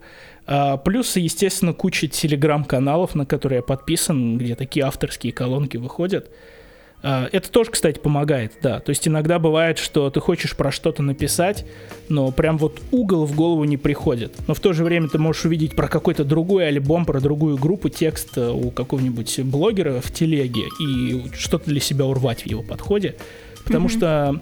что музыкальная журналистика, она тоже сейчас в таком в диком каком-то состоянии находится. Никто не знает, как правильно писать про музыку. Да и никогда, наверное, не знал очень такая материя тонкая. Угу. Тут, мне кажется, сейчас появилась моя подруга Мальвина и, спросила, интересно, про что сложнее писать, про музыку или про секс? Э, Мы просто с ней много это обсуждали, она говорила, что, ну, блин, вот как писать, чтобы было нормально? Ну, это тоже, нет, это интересная тема, как писать про секс. Ну, то есть, здесь есть некая схожесть даже. Потому что когда идет разговор, ну вот писать про музыку, это обзор альбомов, что ли? Про чувства ну, же пишешь. Можно, да, но вообще в целом нет. Вот и про секс также. А вот что именно про него писать, да? То есть чисто да. теоретически-то можно представить, но надо найти углы. Сложная тема. Да. В общем, все так. Ну, Кстати... Слава богу, я про секс не пишу. Ну, это пока. Это пока, да. Это следующий мой профиль. Просто через год Денис Майоров э, второй раз в подкасте рассказывает, почему он стал главным редактором журнала про секс. Да, а сейчас какой-нибудь тоже метафорический Вася Пупкин слушает и такой, ну вот, Денис нашел за 40 секунд себе работу новую, а мне да, уже да, 5 да, минут да. не отвечают. Надо, надо понимать просто, что мы с Петром уже были хорошо знакомы, и, наверное, он просто уже приглядывался ко мне и так. И тут его пост попался на глаза, он такой, так, все, блин, захлопываем ловушку. Угу. Не, ну будем честными, я тоже нашла свою нынешнюю работу как-то так же, может быть, не за 40 секунд, но типа того. Я написала в апреле в Твиттере, а, а сейчас не самое лучшее время искать новую работу, да?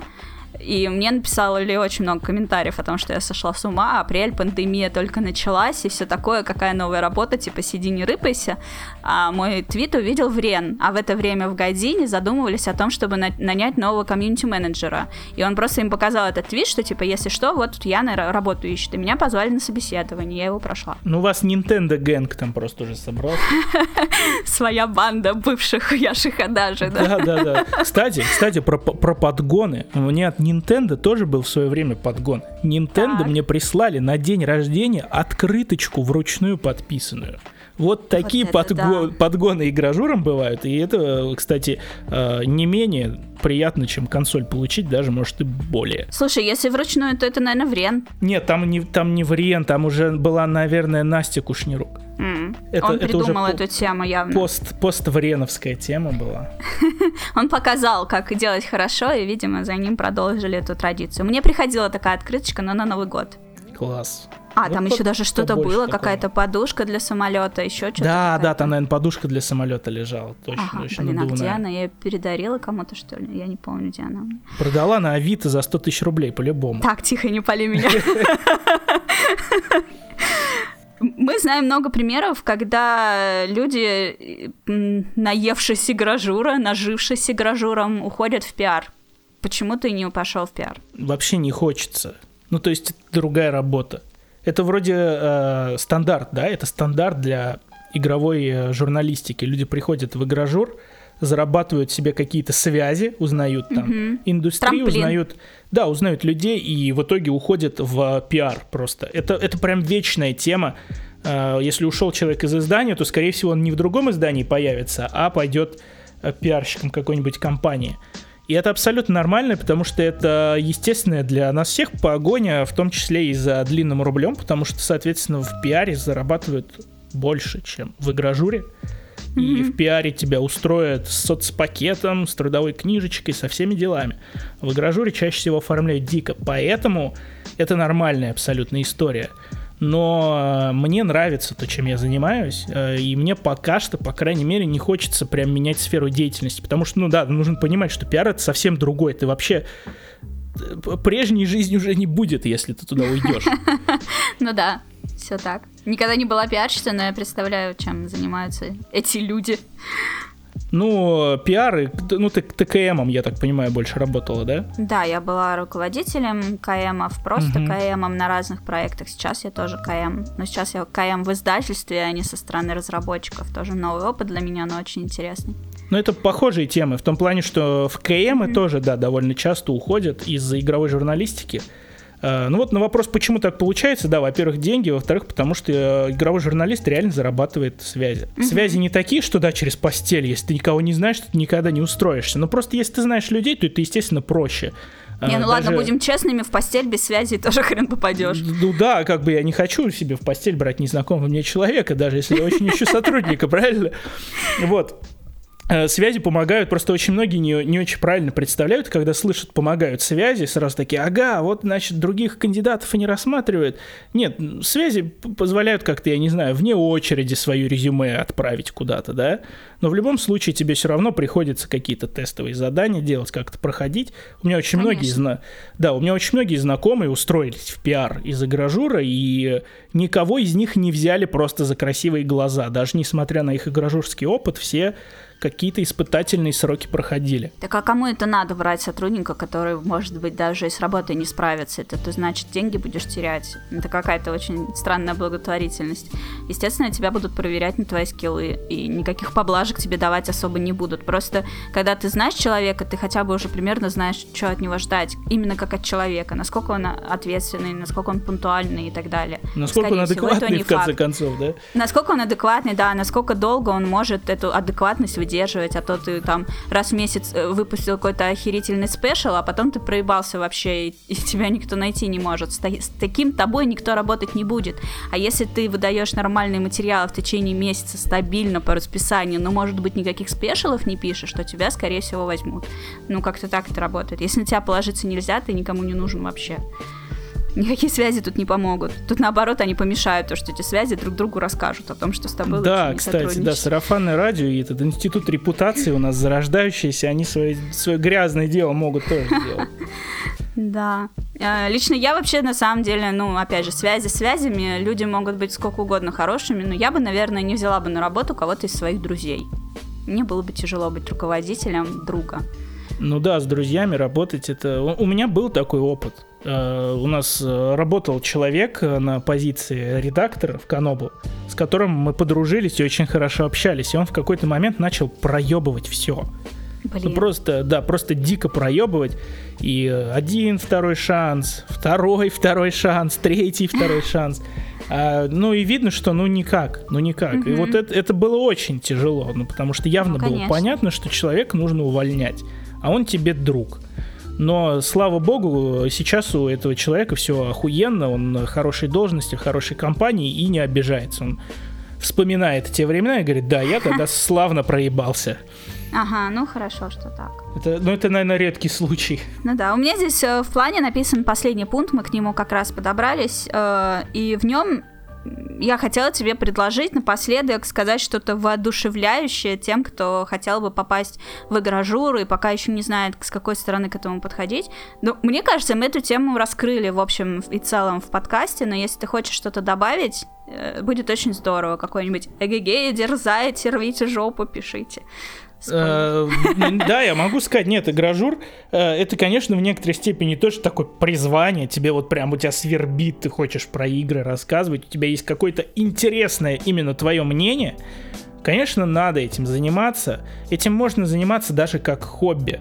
И все эти истории про то, что игражур вообще невозможно, не может заработать денег, это, конечно, неправда.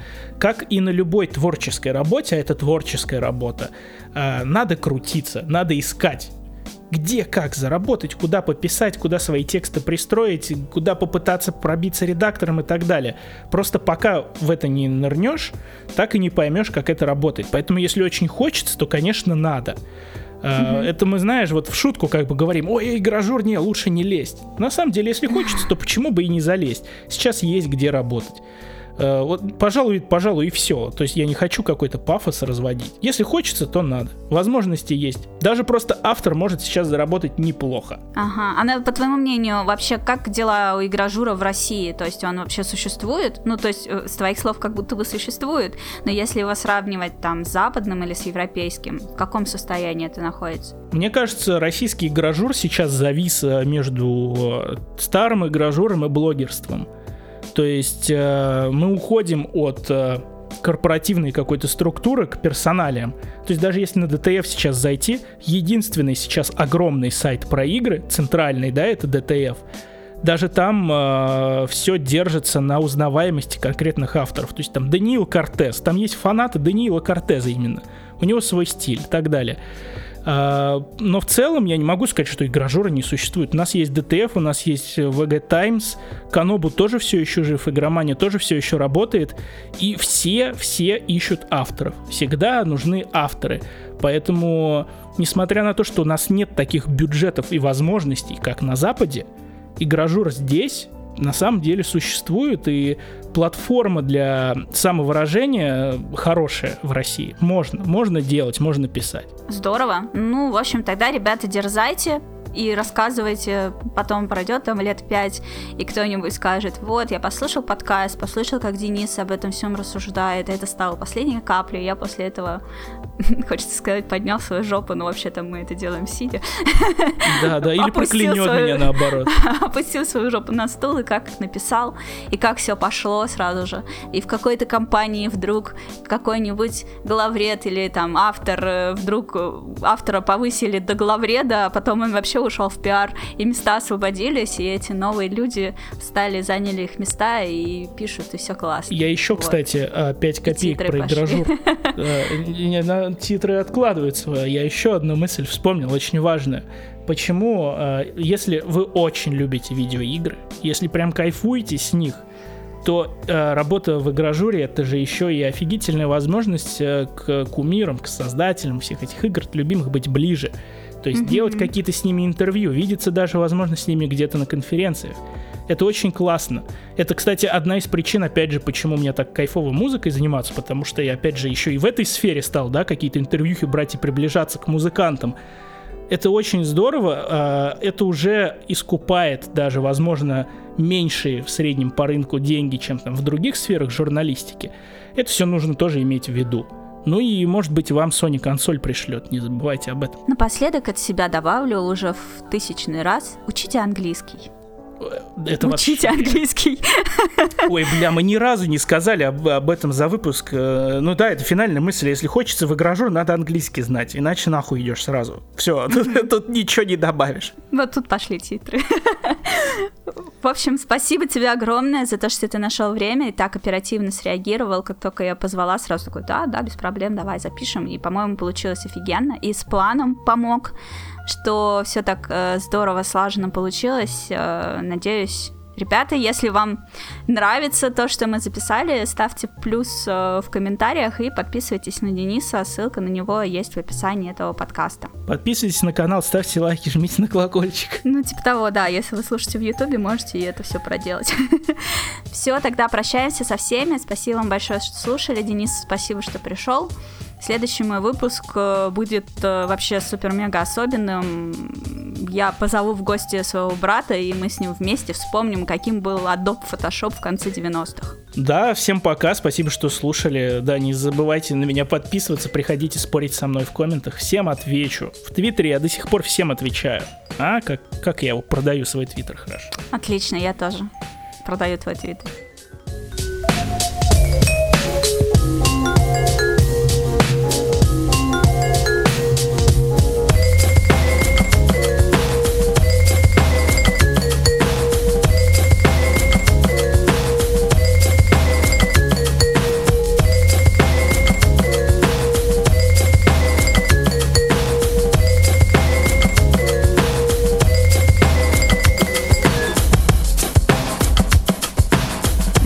Попрощались, но подкаст еще не закончился. Самое время поблагодарить всех, кто поддерживает меня на Патреоне в ноябре. Пользуясь случаем, хочу сказать огромное спасибо подписчикам на Патреоне. Это Павел Гудс, Андрей Бубловский, Ностикс, Андрей Гущин, Дарья Коренкова, Прайм 312, Камацу, Руслан, Баджирдаш, Треугольник, Евгений, Дэн Ко, Грависус, Матвеев Илья, Монти Лавлас, Базавлюк, Рубен Алексанян, Маджикарп Маджикарпович, Элиос, Уиллиана, Никита Семистрок, Сергей Татаренко, Алекс, Андрей Потехин, Виталий Никсенкин, Альтаир, Мистер Фикс Пикей, Гризли, Маруся, Шарен, Ревин Оскар, Алексей Прищепа, Дмитрий Бачила, Your Dream, Observer, Юрий Машуков, Джеки Смайл, Иван Нарожный, Yes Mistress, Алексей Дунаев, Егор Назаров, Дмитрий Скрыльников и Рики Мару. Вас так много, так классно, так здорово, что вы меня поддерживаете. Еще раз вам огромное спасибо. Счастья вам, здоровечка и всяческого благополучия. Оставайтесь на связи. Еще впереди много интересных подкастов. Э, следующий выпуск, возможно, э, тот, который после фотошопа будет, э, возможно, в гостях будет Сергей Галенкин. Всем пока! thank you